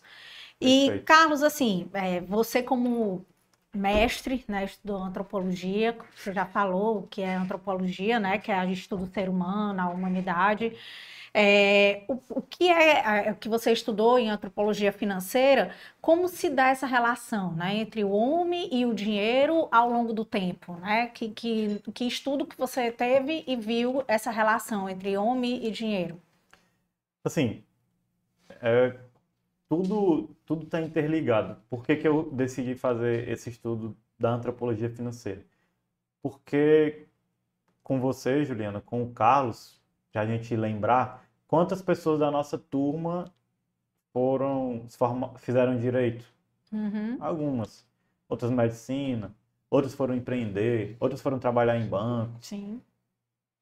Mas quantas pessoas da nossa turma, eu estou usando aqui a sala de aula porque é uma coisa que praticamente todo mundo conviveu. Quantas pessoas da nossa turma precisam saber sobre o dinheiro? Sim. Gostando ou não você do dinheiro, você precisa dele para trocar por duas coisas básicas na vida: água e comida. Uhum. Precisa saber. Não, não, não tem escolha. Que é a nossa, a nossa moeda de troca. Então, eu, eu vi essa importância de estudar a relação do homem com o dinheiro para entender por que as pessoas não dão valor a isso. Por que na escola não foi nos ensinado. Por que, que eu não aprendi que eu tinha que, que economizar 10% de tudo que eu ganhava. Por que eu não entendi a discernir uma, uma taxa de juros alta de uma taxa de juros baixa? Para que eu chegue no banco e não seja enganado, entre aspas, Uhum. pelo gerente. Uhum. Por que, que isso não aconteceu? Então, por todas, por várias dessas perguntas, eu, eu busquei fazer essa questão do estudo.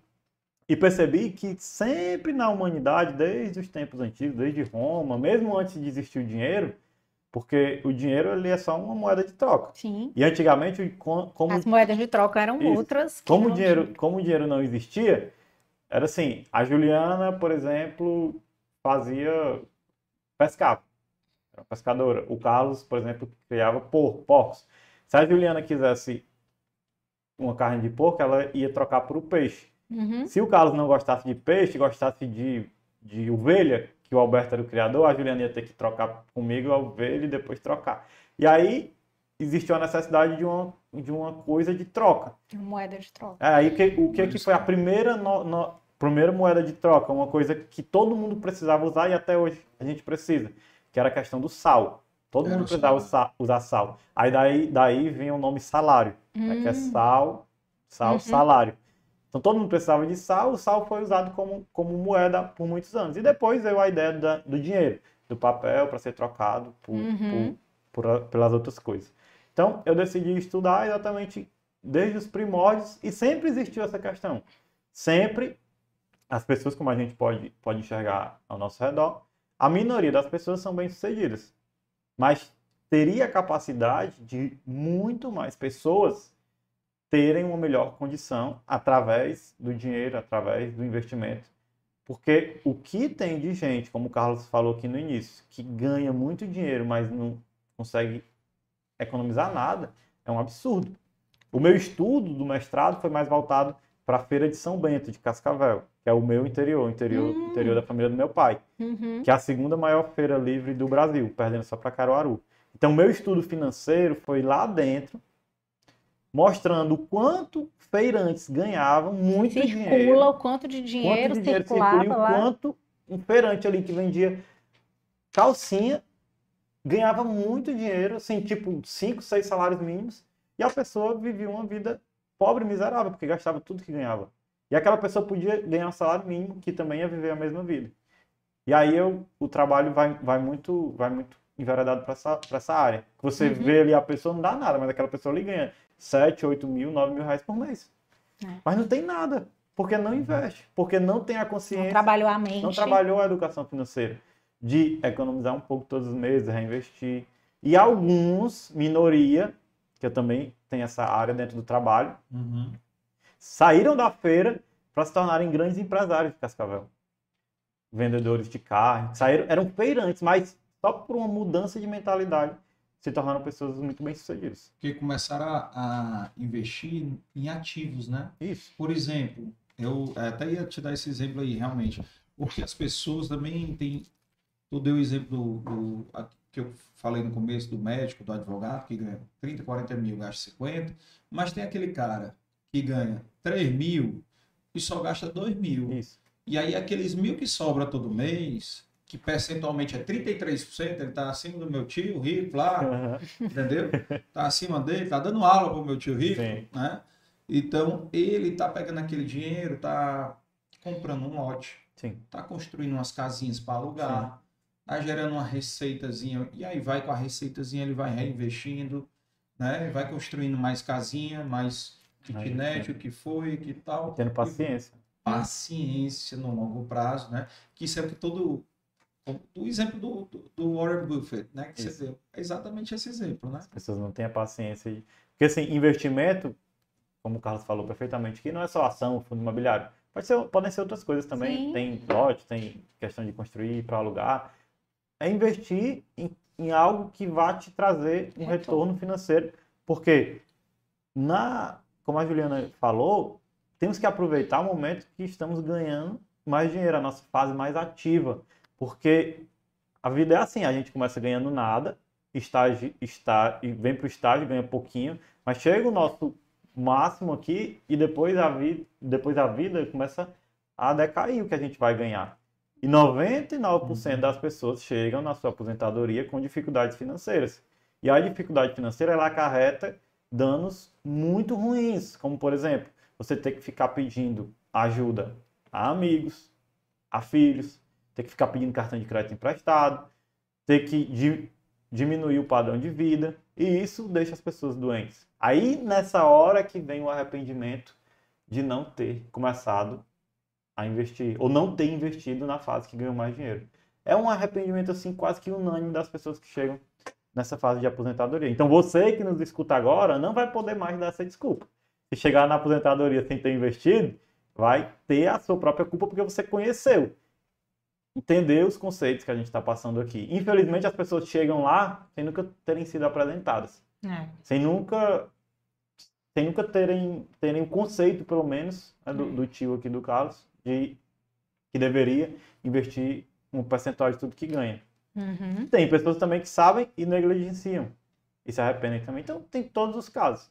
Então, E a gente estava falando aqui nos bastidores que Uhum. quanto mais cedo a Isso. gente inicia isso aí, menos a necessidade em termos de valores para você aportar. Sim. Quando você vai pensar nisso aos 40, 50, 60 anos, que está demorando ali, você só tem mais 10 anos, né, 15 anos de força de trabalho, que você vai começar a pensar nisso para você manter o mesmo padrão de vida, para você ter aquela renda que você queria ter, você vai ter que começar a guardar um volume bem maior. Porque aquele pequeno, aquele percentual dos 10%, por exemplo, Sim. já não vai te garantir aquela renda ou te manter o mesmo padrão de vida, né? Então, mesmo quem quem está começando, é, vou dar meu depoimento aqui, quando eu era estagiária, eu sempre tive já essa mente, é, eu tinha dois estágios, eu estagiava, um era o Sebrae e outro era a Caixa Econômica. O da Caixa, que já entrava na poupança direta, eu nem gastava, fazia de conta que ele nem existia. E gastava só o do outro estágio. E esse do outro estágio, eu já pagava um consórciozinho de uma moto. Porque eu, eu sabia que daqui cinco anos, quatro anos, quando eu saísse da faculdade, eu queria comprar meu carro. uhum. Então, assim, tudo já com pensamento de longo prazo. Ah, Jana, mas você vai pagar uma moto? É o que eu estou podendo pagar nesse momento, né? Então, é, é, e eu comecei muito cedo isso, mesmo antes de se formar, ainda na faculdade. Então, se você inicia esse processo de mudança de mentalidade, né, de começar a guardar ali os 10% que seja o mínimo, você vai gastar menos energia, fazer menos esforço quando você é, for pensar lá na frente. Uma coisa que a Juliana falou também, que me chamou bastante atenção, foi a questão do trabalho. Muita gente, às vezes, fica, vira refém do trabalho, Sim. que não gosta, porque não tem nenhuma reserva financeira. Então, quando a gente tem uma reserva financeira de passar um ano sem, sem ganhar nada, mas você quer buscar o seu sonho, você quer buscar um outro trabalho, você quer buscar empreender, você tem essa liberdade. E se, se não tem essa, essa reserva financeira, você fica ali naquele trabalho infeliz e aquilo te causa muitos danos no futuro, principalmente psicológicos. E existe isso que, a, isso que a Juliana falou também, perfeito, essa questão do tempo. Quanto antes você começar, melhor. Não é à toa que o exponencial da fórmula da taxa de juros, dos juros compostos, é o tempo. O que está elevado é o tempo. Mas nunca é tarde para começar. também. Né? Vamos motivar a galera que está assistindo, né? A galera mais tiro fino, Não, com de certeza. 50, 60, 70 anos que É. está assistindo. Nunca, nunca, Entendeu? Porque nunca é tarde para começar. E assim, quando a gente inicia os investimentos, isso aqui também é unânime. Só vai existir um arrependimento, que é o de não ter começado antes. Aconteceu comigo, eu comecei a investir com Isso é normal pra todo mundo. 27 anos, 27, quase 28. Eu me arrependi de não ter começado antes. A minha mãe, quando eu comecei, para você ver como é importante também o ambiente. Lá em casa, quando eu comecei, a minha irmã começou, as minhas duas irmãs começaram, a minha mãe também. Você meio que evangelizou, né? Sim, O- que já, isso, que já tem uma idade mais avançada, se arrependeu também de não ter começado antes. Uhum. O meu primo, por influência minha, com 17 anos, começou e também se arrependeu. Então, esse sentimento sempre vai existir. A Rayane, que começou agora, algum- alguns meses, se arrepende, com certeza, também. Mas, o melhor momento para investir foi ontem, o segundo melhor é hoje. E não Uhum. importa a sua idade. Não importa a sua idade. O importante é que você inicie e vá influenciando também as pessoas ao seu redor. Uma influência boa. E não adianta chorar que o passado você não vai mudar. É. Né? O futuro não lhe pertence. Isso. Então, Tem que pensar no hoje. pensar no hoje. no. Pensar no hoje. E tem gente que fica, é, pegando exemplo aí também, que fala, ó, é, às vezes o cara arruma um segundo emprego, falta mais dinheiro, mas não controlou os gastos, né? Não controlou, não fez a lição de casa, né? É. Aumentou o volume de receita, mas não controlou a saída, né? Uhum. Então não adianta nada né, se você não, não dá essa educação, né? Agora, às vezes, muitas vezes também a pessoa arrumou um segundo emprego é, empreendendo, né? Já querendo, digamos, é, ter a sua independência, né? Uhum. Tendo a sua independência. Se for planejado, bem programado, estudado, é uma boa, né? Sim. Ter uma, montar uma empresa, o que for, negócio, até se aquele- tem muita gente que, pessoal mais simples, que pega como revenda de- daquele negócio de cosméticos, né? Sim, Renaudet, É, Kay. Avon, não sei o que, não sei o que. Então, essas boticárias, né? Sim. Então, assim, pega essas empresas como se fosse um- uma renda extra, né? Mas aquela história. Às vezes a pessoa faz isso no desespero porque está perreado, mas não aprendeu essa lição que você falou, né? De controlar as receitas, as despesas, né? Aproveitar esse, essa educação financeira, né? E Carlos, como mestre no assunto, como é que você vê agora o futuro do Alberto, dinheiro? Né? Alberto. Alberto, como é que você vê aí o futuro do dinheiro, né? Assim, as moedas físicas vão acabar, as criptos vão estar ganhando mais espaço. aproveitando o gancho da pergunta dela, é, tem a ver com a economia. É, você falou assim que a gente está num, num problema de inflação, né, com tal, tal, Uhum. mas nós estamos no meio de uma guerra. Uhum. Né? Tu falou da eleição. Eleição, se for só eleição, para a gente, a gente está acostumado né, com eleição. É porque o pessoal Eleição tudo. que é a cada dois anos, e a eleição presidencial a cada quatro anos, a gente já sabe que tem essa, tumulto. essa inconstância né, na época do, do ano eleitoral. Mas o problema é que nós estamos com a guerra. E a guerra, que achava que ia durar 20 dias, né, 30 dias, já está não sei quantos meses. E tem a possibilidade de uma outra guerra, né? Que é a do Taiwan. Né? Taiwan e China, né? Que essa daí talvez seja de proporções muito piores Maior. né? Então, assim, então isso aí atrapalha também, né? Como é que a gente lida com esse turbilhão de informação? Carlos, eu, eu costumo tratar isso aprendendo com, com a história que a gente já passou. Aquela frase, a história não se repete, mas ela rima. Guerras, elas já aconteceram no passado. E, e o que foi que a gente tirou de lição?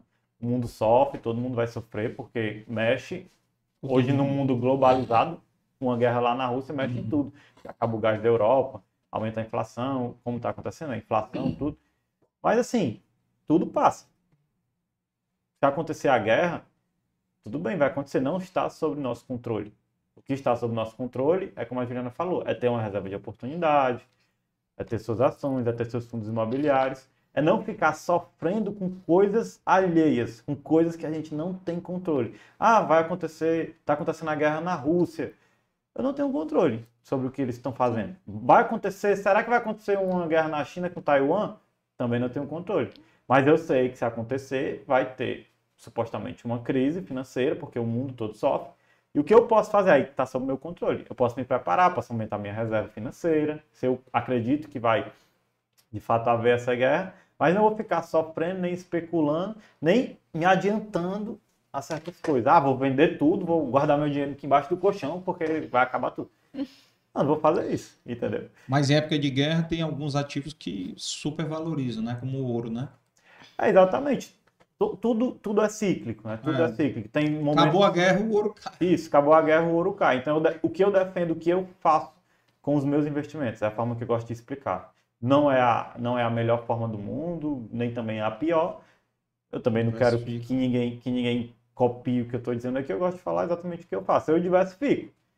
Ações, fundos imobiliários, renda fixa e um pouco de, de dólar, para fugir do risco Brasil. Uhum. E aí, Percentuais, né? Tu divide em percentuais. percentuais. Quando acontece uma grande crise tipo Covid, aí eu penso em colocar um pouco mais em ações ou em fundos imobiliários porque estão muito baratos. Uhum. E quando a gente passa a olhar dessa forma os ativos, é uma, é uma interpretação que eu vejo pouca gente usar. Por exemplo, essa caneta aqui é uma caneta que a, que a Juliana gosta muito, porque ela tem uma escrita muito boa, e ela custa normalmente 10 reais. Se essa caneta a Juliana passa um dia no shopping e está custando 2 reais, o que, que a Juliana vai fazer? Vai comprar, com certeza, sem dúvidas, porque é uma caneta que ela gosta muito e está muito barata. Com ações de boas empresas, é exatamente a mesma coisa. A gente deveria ter essa análise. Se você compra ações da Taesa, uma empresa de energia elétrica, e ela cai 50%, as pessoas, a maioria das pessoas vendem. Quando certo, se você acredita naquela empresa, se aquela empresa presta um bom serviço, se toda a análise foi feita que ela é uma boa empresa, você teria que, na verdade, fazer o caminho oposto, comprar mais. Mas aí é quando você toma justamente a decisão de forma racional. Quando você toma a decisão de forma manada, como você fala, né? De forma, ah, eu comprei porque o fulano também comprou, tananã. Você realmente acaba tendo esse tipo de, de decisão no momento de queda, porque você não comprou no racional, você não comprou acreditando no fundamento daquela empresa. Quando você lê sobre a empresa, acredita no fundamento da empresa, no serviço que ela oferece e tudo, você compra e realmente se ela tá barata, você não, vai voltar, porque eu acredito nesse fundamento, eu acredito nessa empresa. Por isso eu sempre falo, compra de ações, você se tornou sócio Isso. daquela empresa. A gente, quando vai investir, temos alguns riscos, como risco de mercado, liquidez, risco de crédito.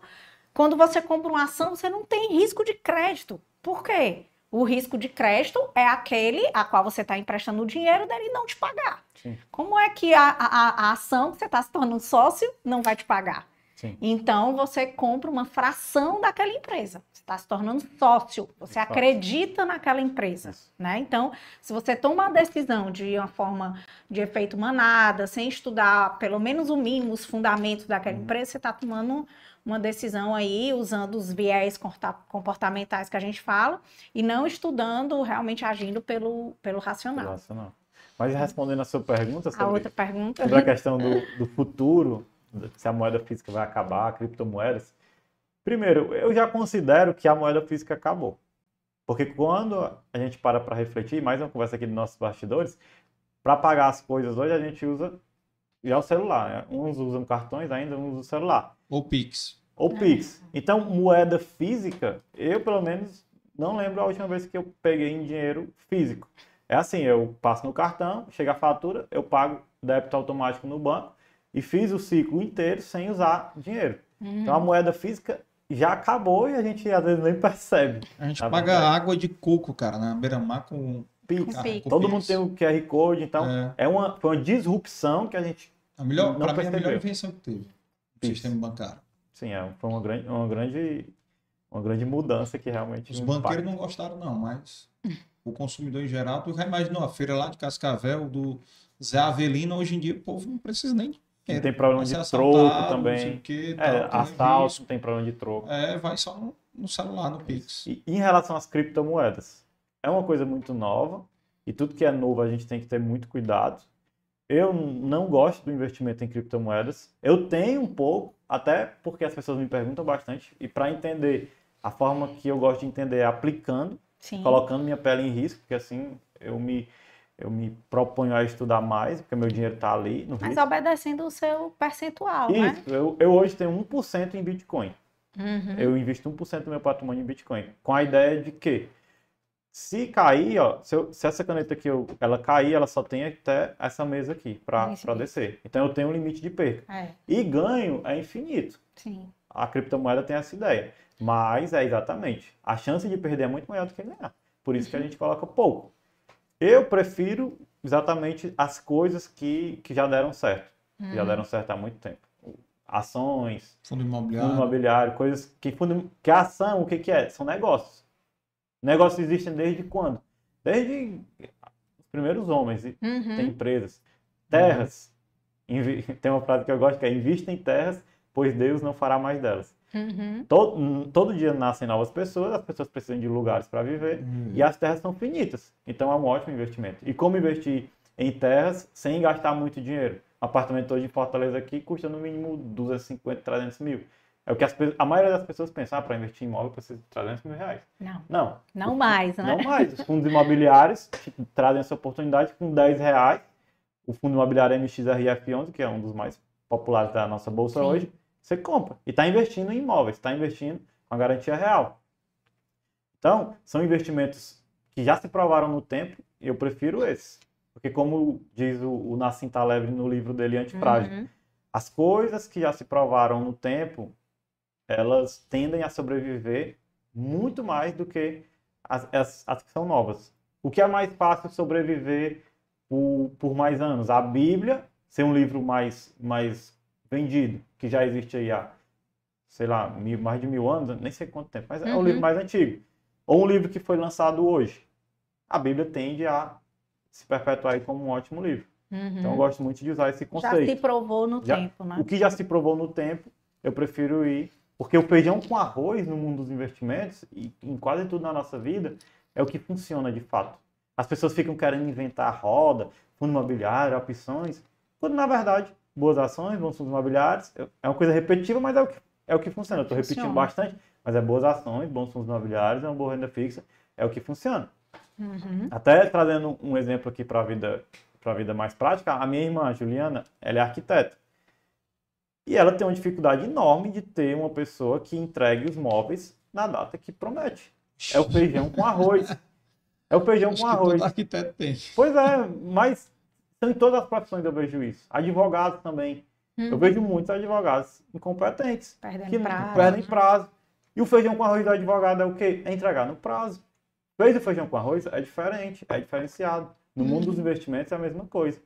Faça feijão com arroz, não quero inventar a roda, para de buscar, tipo, investir em empresas quebradas, investir em coisa que vai se multiplicar do dia para a noite.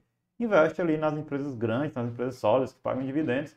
Foca no seu, seu trabalho, poupe um pouco todos os meses e, seu e tenha paciência, né? Tenha paciência do, de esperar a longo prazo. Você vai ter sucesso na sua vida em qualquer coisa, não só no mundo dos investimentos.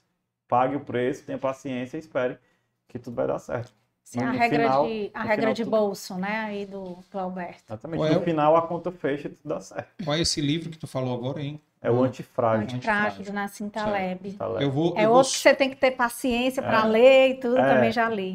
Só recapitulando aqui, viu, pessoal? Depois, Larissa, coloca no- nos comentários aí os livros que ele falou, né? Que é o Pai Rico, Pai Pobre, O Homem Mais Rico da Babilônia, Os Segredos da Mente Milionária e O Antifrágil. Não é isso? Eu esqueci algum livro? Não, Foram que nós Foram esses mencionamos aqui foram. Cara, estamos chegando aqui ao fim aqui do, do- já estouramos o tempo aqui, mas é, aqui dá para dar 10 horas de podcast. aqui. Mas a gente divide em etapas aí, né? Porque foi foi foi bastante útil, acho que para todo mundo, para mim também, para Ju aí, né, Ju? E Pra mim também. o aprendizado aqui, né? Troca você já vai levar o exemplo aí do, do meu tio Rico. Claro. Com certeza. E, e ah, eu ia te perguntar, curiosidade, qual foi o primeiro curso online que tu fez? O primeiro curso online que eu fiz foi exatamente do, do Thiago, Thiago Nigro, Nigro, do Mil ao Milhão. meu Foi, milhão. foi o primeiro online que eu fiz. E valeu a pena. Valeu, valeu muito a pena. Muito. Show. Show. E assim, pessoal, quem quiser, tu tem um curso teu, não tem? Tenho, tenho, hoje eu tenho dois cursos. Eu tenho o Mapa do Primeiro Investimento, que é um curso bem básico mesmo, ensinando as coisas mais simples E tem um curso para quem busca um conhecimento mais avançado que eu chamo de alquimia dos investimentos, que aí já é para quem quer buscar entender mais a fundo, montar uma estratégia de investimentos, focado exatamente no que eu faço. Eu não, eu não ensino nada mais do que eu faço, só o meu método ali colocado em, em videoaulas. E, a, e você está no teu Instagram, é? Isso, se, se quiserem conhecer, então, maiores é... informações está lá na biografia do meu Instagram. É, o teu Instagram está aí na descrição do canal, né? Tá também aqui. Não. O link colocou, pronto. Então, é, é alberto.pompeu, não é isso? Isso, isso. Então, quem quiser, segue lá, se inscreve lá no curso dele, vê as informações, né, para quem tiver interessado. Né? Nunca é demais informações, conteúdo e, e de fontes diversas, né? Assim Sim. como você pegou, a Ju, eu e, e todo mundo aprender de várias fontes, né? Num, num, nessa parte de investimentos, de empreendedorismo, tem várias pessoas boas, né? Claro, né? Por exemplo, um outro que eu gosto muito, assisto muito, são os sócios, o podcast Os Sócios, Sim, né? do, Bruno Perini. Do Bruno Perini, que, que tem o próprio canal dele, né? Sim. Do, que é como é o nome do. É seja Vivendo de Renda, né? Você mais rico. Você mais rico. E o curso dele é o Viver de Renda. Viver de Renda, é. O curso é o Viver, o curso é o viver de Renda, é. exato. Então, assim, assista também, porque vale a pena. São muito bom. É, vale a pena. O dele eu, eu gosto muito dele. E já aqui, caminhando aqui para o encerramento, pedir só aqui é, para quem está assistindo, o velho recado de sempre, se inscreva e tem uma dica para ganhar mais dinheiro aqui, viu? Para os rendimentos. É, se inscrevendo no Instagram da gente, no Dei Valor Podcast, no Dei Valor Finanças e no YouTube e também seguindo o Spotify, as chances são maiores de você né, ganhar mais dinheiro com o conteúdo principalmente que tem aqui e, os, e aplicando, né? Porque também não adianta nada a gente falar, falar, Sim. falar aqui, você entrar por um ouvido e sair pelo outro. Então, olha aí, pessoal, o Carlos já está profetizando. Quem curtir esse vídeo, quem compartilhar, já vai ter uma boa notícia financeira. Na dúvida, não custa nada. Você vai aqui embaixo, curte. Quem é, sabe não seja verdade. Compartilha, né? Então já, já ajuda bastante, né?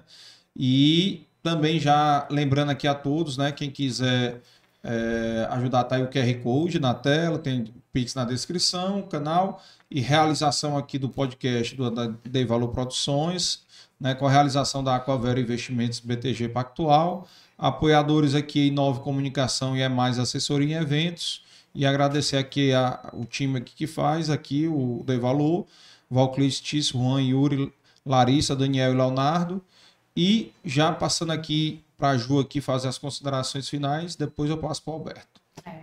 No mínimo, vai conseguir potencializar mais, vai ser mais eficiente nas suas tomadas de decisões e, e ajudar a investir mais, melhor, seguindo aí o Dei Valor Finanças, né? Deixo também o, o arroba Aquavero, que a gente também tem muito vídeo lá, que a gente posta educacional, explicando alguns investimentos, né? O meu também, Juliana Miranda 81, quem quiser alguma dúvida, alguma coisa, pode falar diretamente no, no direct.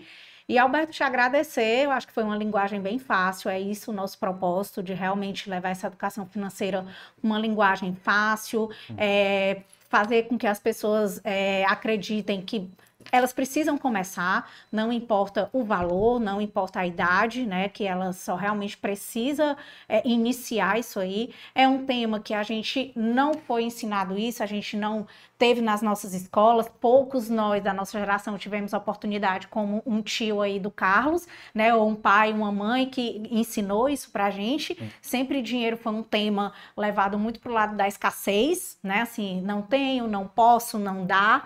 Então, por isso a gente criou é, é muito essa é, ancoragem de que a gente não pode, que não consegue, mas sim a gente pode, a gente consegue, basta a gente é, começar. E te agradecer e te parabenizar pelo trabalho que você está fazendo aí na, na, nas redes sociais. Uma coisa que me chamou muita atenção em você, eu também sou uma pessoa que eu não gosto muito assim da, de falar várias coisas abertamente em redes sociais, porque eu acredito que para você falar você tem que início ter experiência sim. e ter uma formação. Sim. Então, que eu, me chamou a atenção em você e a gente te convidar foi você aliar as duas coisas. Você tanto tem formação, você buscou, você é formado nesse mercado, como você também é, usou sua experiência própria, né, e tudo, para levar esse conhecimento para uma massa maior de, de pessoas. Então, Sim. parabéns, continua levando essa, essas informações, né, para o nosso público, para ajudar ele a, a investir melhor. E uma lembrancinha nossa aqui, ó, ah, para você fazer suas próximas lives aí tomando um café ou água aí no nosso com a, a caneca, caneca, do Valor. Tá, muito obrigado. Certo? Abre aí para você ver aí tem, tem uma frase aí, eu acho que pode ser uma frase inspiradora, né? Vou ver aí. Trabalhe duro e em silêncio, deixe que seu sucesso faça barulho. Dele, dele Carnegie. É um é... autor muito famoso. Exatamente. muito, muito, obrigado. Como fazer influenciar pessoas, né? Um é, livro dele. influenciar pessoas, como fazer amigos e influenciar é. pessoas, né? Gente, muito. Eu queria agradecer, muito obrigado ao Carlos, à Juliana, ao Daniel também que fez o primeiro contato comigo. Eu confesso para vocês que nunca imaginei estar aqui em um local onde eu vi aqui as pessoas que sentaram, muitos, muitas personalidades cearenses é uma grande honra estar aqui e poder contribuir de alguma forma com o conhecimento financeiro das pessoas do Brasil inteiro que a gente está falando, mas principalmente aqui do Ceará, um lugar que eu gosto bastante, da nossa cidade, contribuir aqui e estar tá podendo fa falar aqui em Fortaleza sobre isso, um local onde as pessoas pouco, pouco falam sobre investimentos. Como eu falei, nunca imaginei estar aqui, a internet me proporcionou isso. Eu vejo muito isso como uma missão que me foi dada, eu vejo isso muito questão de Deus, eu sou uma pessoa que, que acredito bastante, então é só é uma missão mesmo de Deus que eu tenho de, de trazer esse ensinamento na vida das pessoas e com isso fazer com que elas tenham uma, uma vida melhor. Agradeço também ao pessoal que nos ajudou aqui nos bastidores, a Rayane que que está me, tá me, acompanhando aqui. Muito, muito obrigado. Por ser seu estudo de casa, né? é, por ser meu estudo de casa também, meu, minha companheira, confidente aí de tudo. Me apoia em todas as coisas que eu faço. Eu agradeço muito aí ela estar tá aqui na segunda-feira me ajudando. E muito obrigado, parabenizar vocês também por essa ideia aqui no Ceará. Como vocês falaram, é muito difícil quando a gente quer fazer uma coisa nova, falar sobre um assunto novo, que é finanças e empreendedorismo. As pessoas jogam pedras, as pessoas pegam e ficam falando mal. Eu costumo dizer que o mundo já tem pessoas para críticos, muitos críticos, pouquíssimas uhum. pessoas para apoiar. Agregar. Então né? podem contar comigo, eu vou aqui divulgar em todas as minhas redes sociais. Quero, o crescimento eu acredito que não é uma coisa individual, eu quero que todo mundo cresça junto. Sim. Contem comigo no que vocês precisarem, continuem esse trabalho. Já, fico, já, me, já me proponho aqui a estar aqui outras vezes para debater sobre outros assuntos. Fica, sempre ficam muitas coisas para que a gente possa debater, mas a palavra final é gratidão a vocês por terem me convidado e parabéns por essa coisa que vocês estão construindo. Eu vejo um futuro muito grande aí, se vocês continuarem, tiverem persistência. Eu estou aqui para ajudar da melhor forma possível. Muito obrigado. Cara, e, e aí, só, só para te dar uma ideia aqui de, de tempo, né? O Dei Valor Podcast completou é, semana passada, na quinta-feira, 10 meses né, que a gente lançou. E o Dei Valor Finanças ainda está engateando também, mas é, é tudo novo, né? 10 meses é muito pouco, Sim. né? E completamos um pouco mais de um mês já, né? De, do Dei Valor Finanças, mas é exatamente, o objetivo é que a gente possa, com conteúdos e experiências daqui do Ceará, que a gente possa é, compartilhar o pessoal daqui ou de outros lugares. Assim, a gente tem pessoas que assistem o Dei Valor é, assim, pelo menos quem, inclusive quem assiste de outros países, viu, e outros estados, comenta aí, tá? Pra gente saber, né? Porque Sim. eu só sei pelos que, o que, os que comentaram. Se bem que tem um, lá pelas estatísticas a gente vê também, né? Sim. Mas é, nós temos da Itália, Alemanha e Estados Unidos. É entendeu? Bom. Então, assim, já, já é um, um, público bacana, né? Assim, de ter brasileiros assistindo esse conteúdo, né? Em, em, em outros locais, outros países. Mas a ideia sempre foi isso, né? O Dei Valor Podcast, ele tem um objetivo, né, com a experiência dos empreendedores, Sim. né, que as pessoas aprendam com a, com essas As histórias. histórias, né? Histórias inspiradoras, histórias de superação. E o Devalor Finanças é exatamente isso, cara, que aprenda com, com conteúdo prático, com os exemplos práticos que você deu aqui, né? N exemplos práticos aqui. Ainda trouxe um estudo de casa aqui, cara, pessoalmente aqui, né? Olha aí. Né? Então, assim, obrigado, Rayane, por ter vindo também aí e por compartilhar aqui a história aqui também, deixar a gente compartilhar e brincar aqui, né? Sim. Mas é bacana porque é, ela é um retrato de como Do padrão. Brasileiro, do né? padrão brasileiro, exatamente. Isso. Entendeu? Então pronto. Muito obrigado, pessoal que está assistindo aí agora. É, amanhã nós temos a parte 2 do Dr. Lúcio, eu nem te falei, né, Ju? Parte Teve, 2 par- do Dr. teve que ter Lúcio. parte 2, né? Te- teve que ter, porque o podcast com o Dr. Lúcio a gente parou ainda na Constituinte. Então não chegou nem ne- nele como vice-governador, como senador e governador ainda. Então a gente vai ter amanhã às três da tarde. Então deve terminar umas seis. Espero eu, porque sete horas já tem outro podcast com o Miguel Dias Filho, da, do Grupo Cidade. E na quarta-feira nós temos um outro podcast também com a Juil Costa do, da obra Lumen, que é uma obra sensacional também, que eu conheci recentemente e fiquei encantado. Já convidei eles para participar também, porque é uma história bacana, inspiradora. E nós vamos ter cases aqui no- na quarta-feira, depoimentos emocionantes aqui, viu? Que vão vir aqui, pessoas que vão vir dar o depoimento.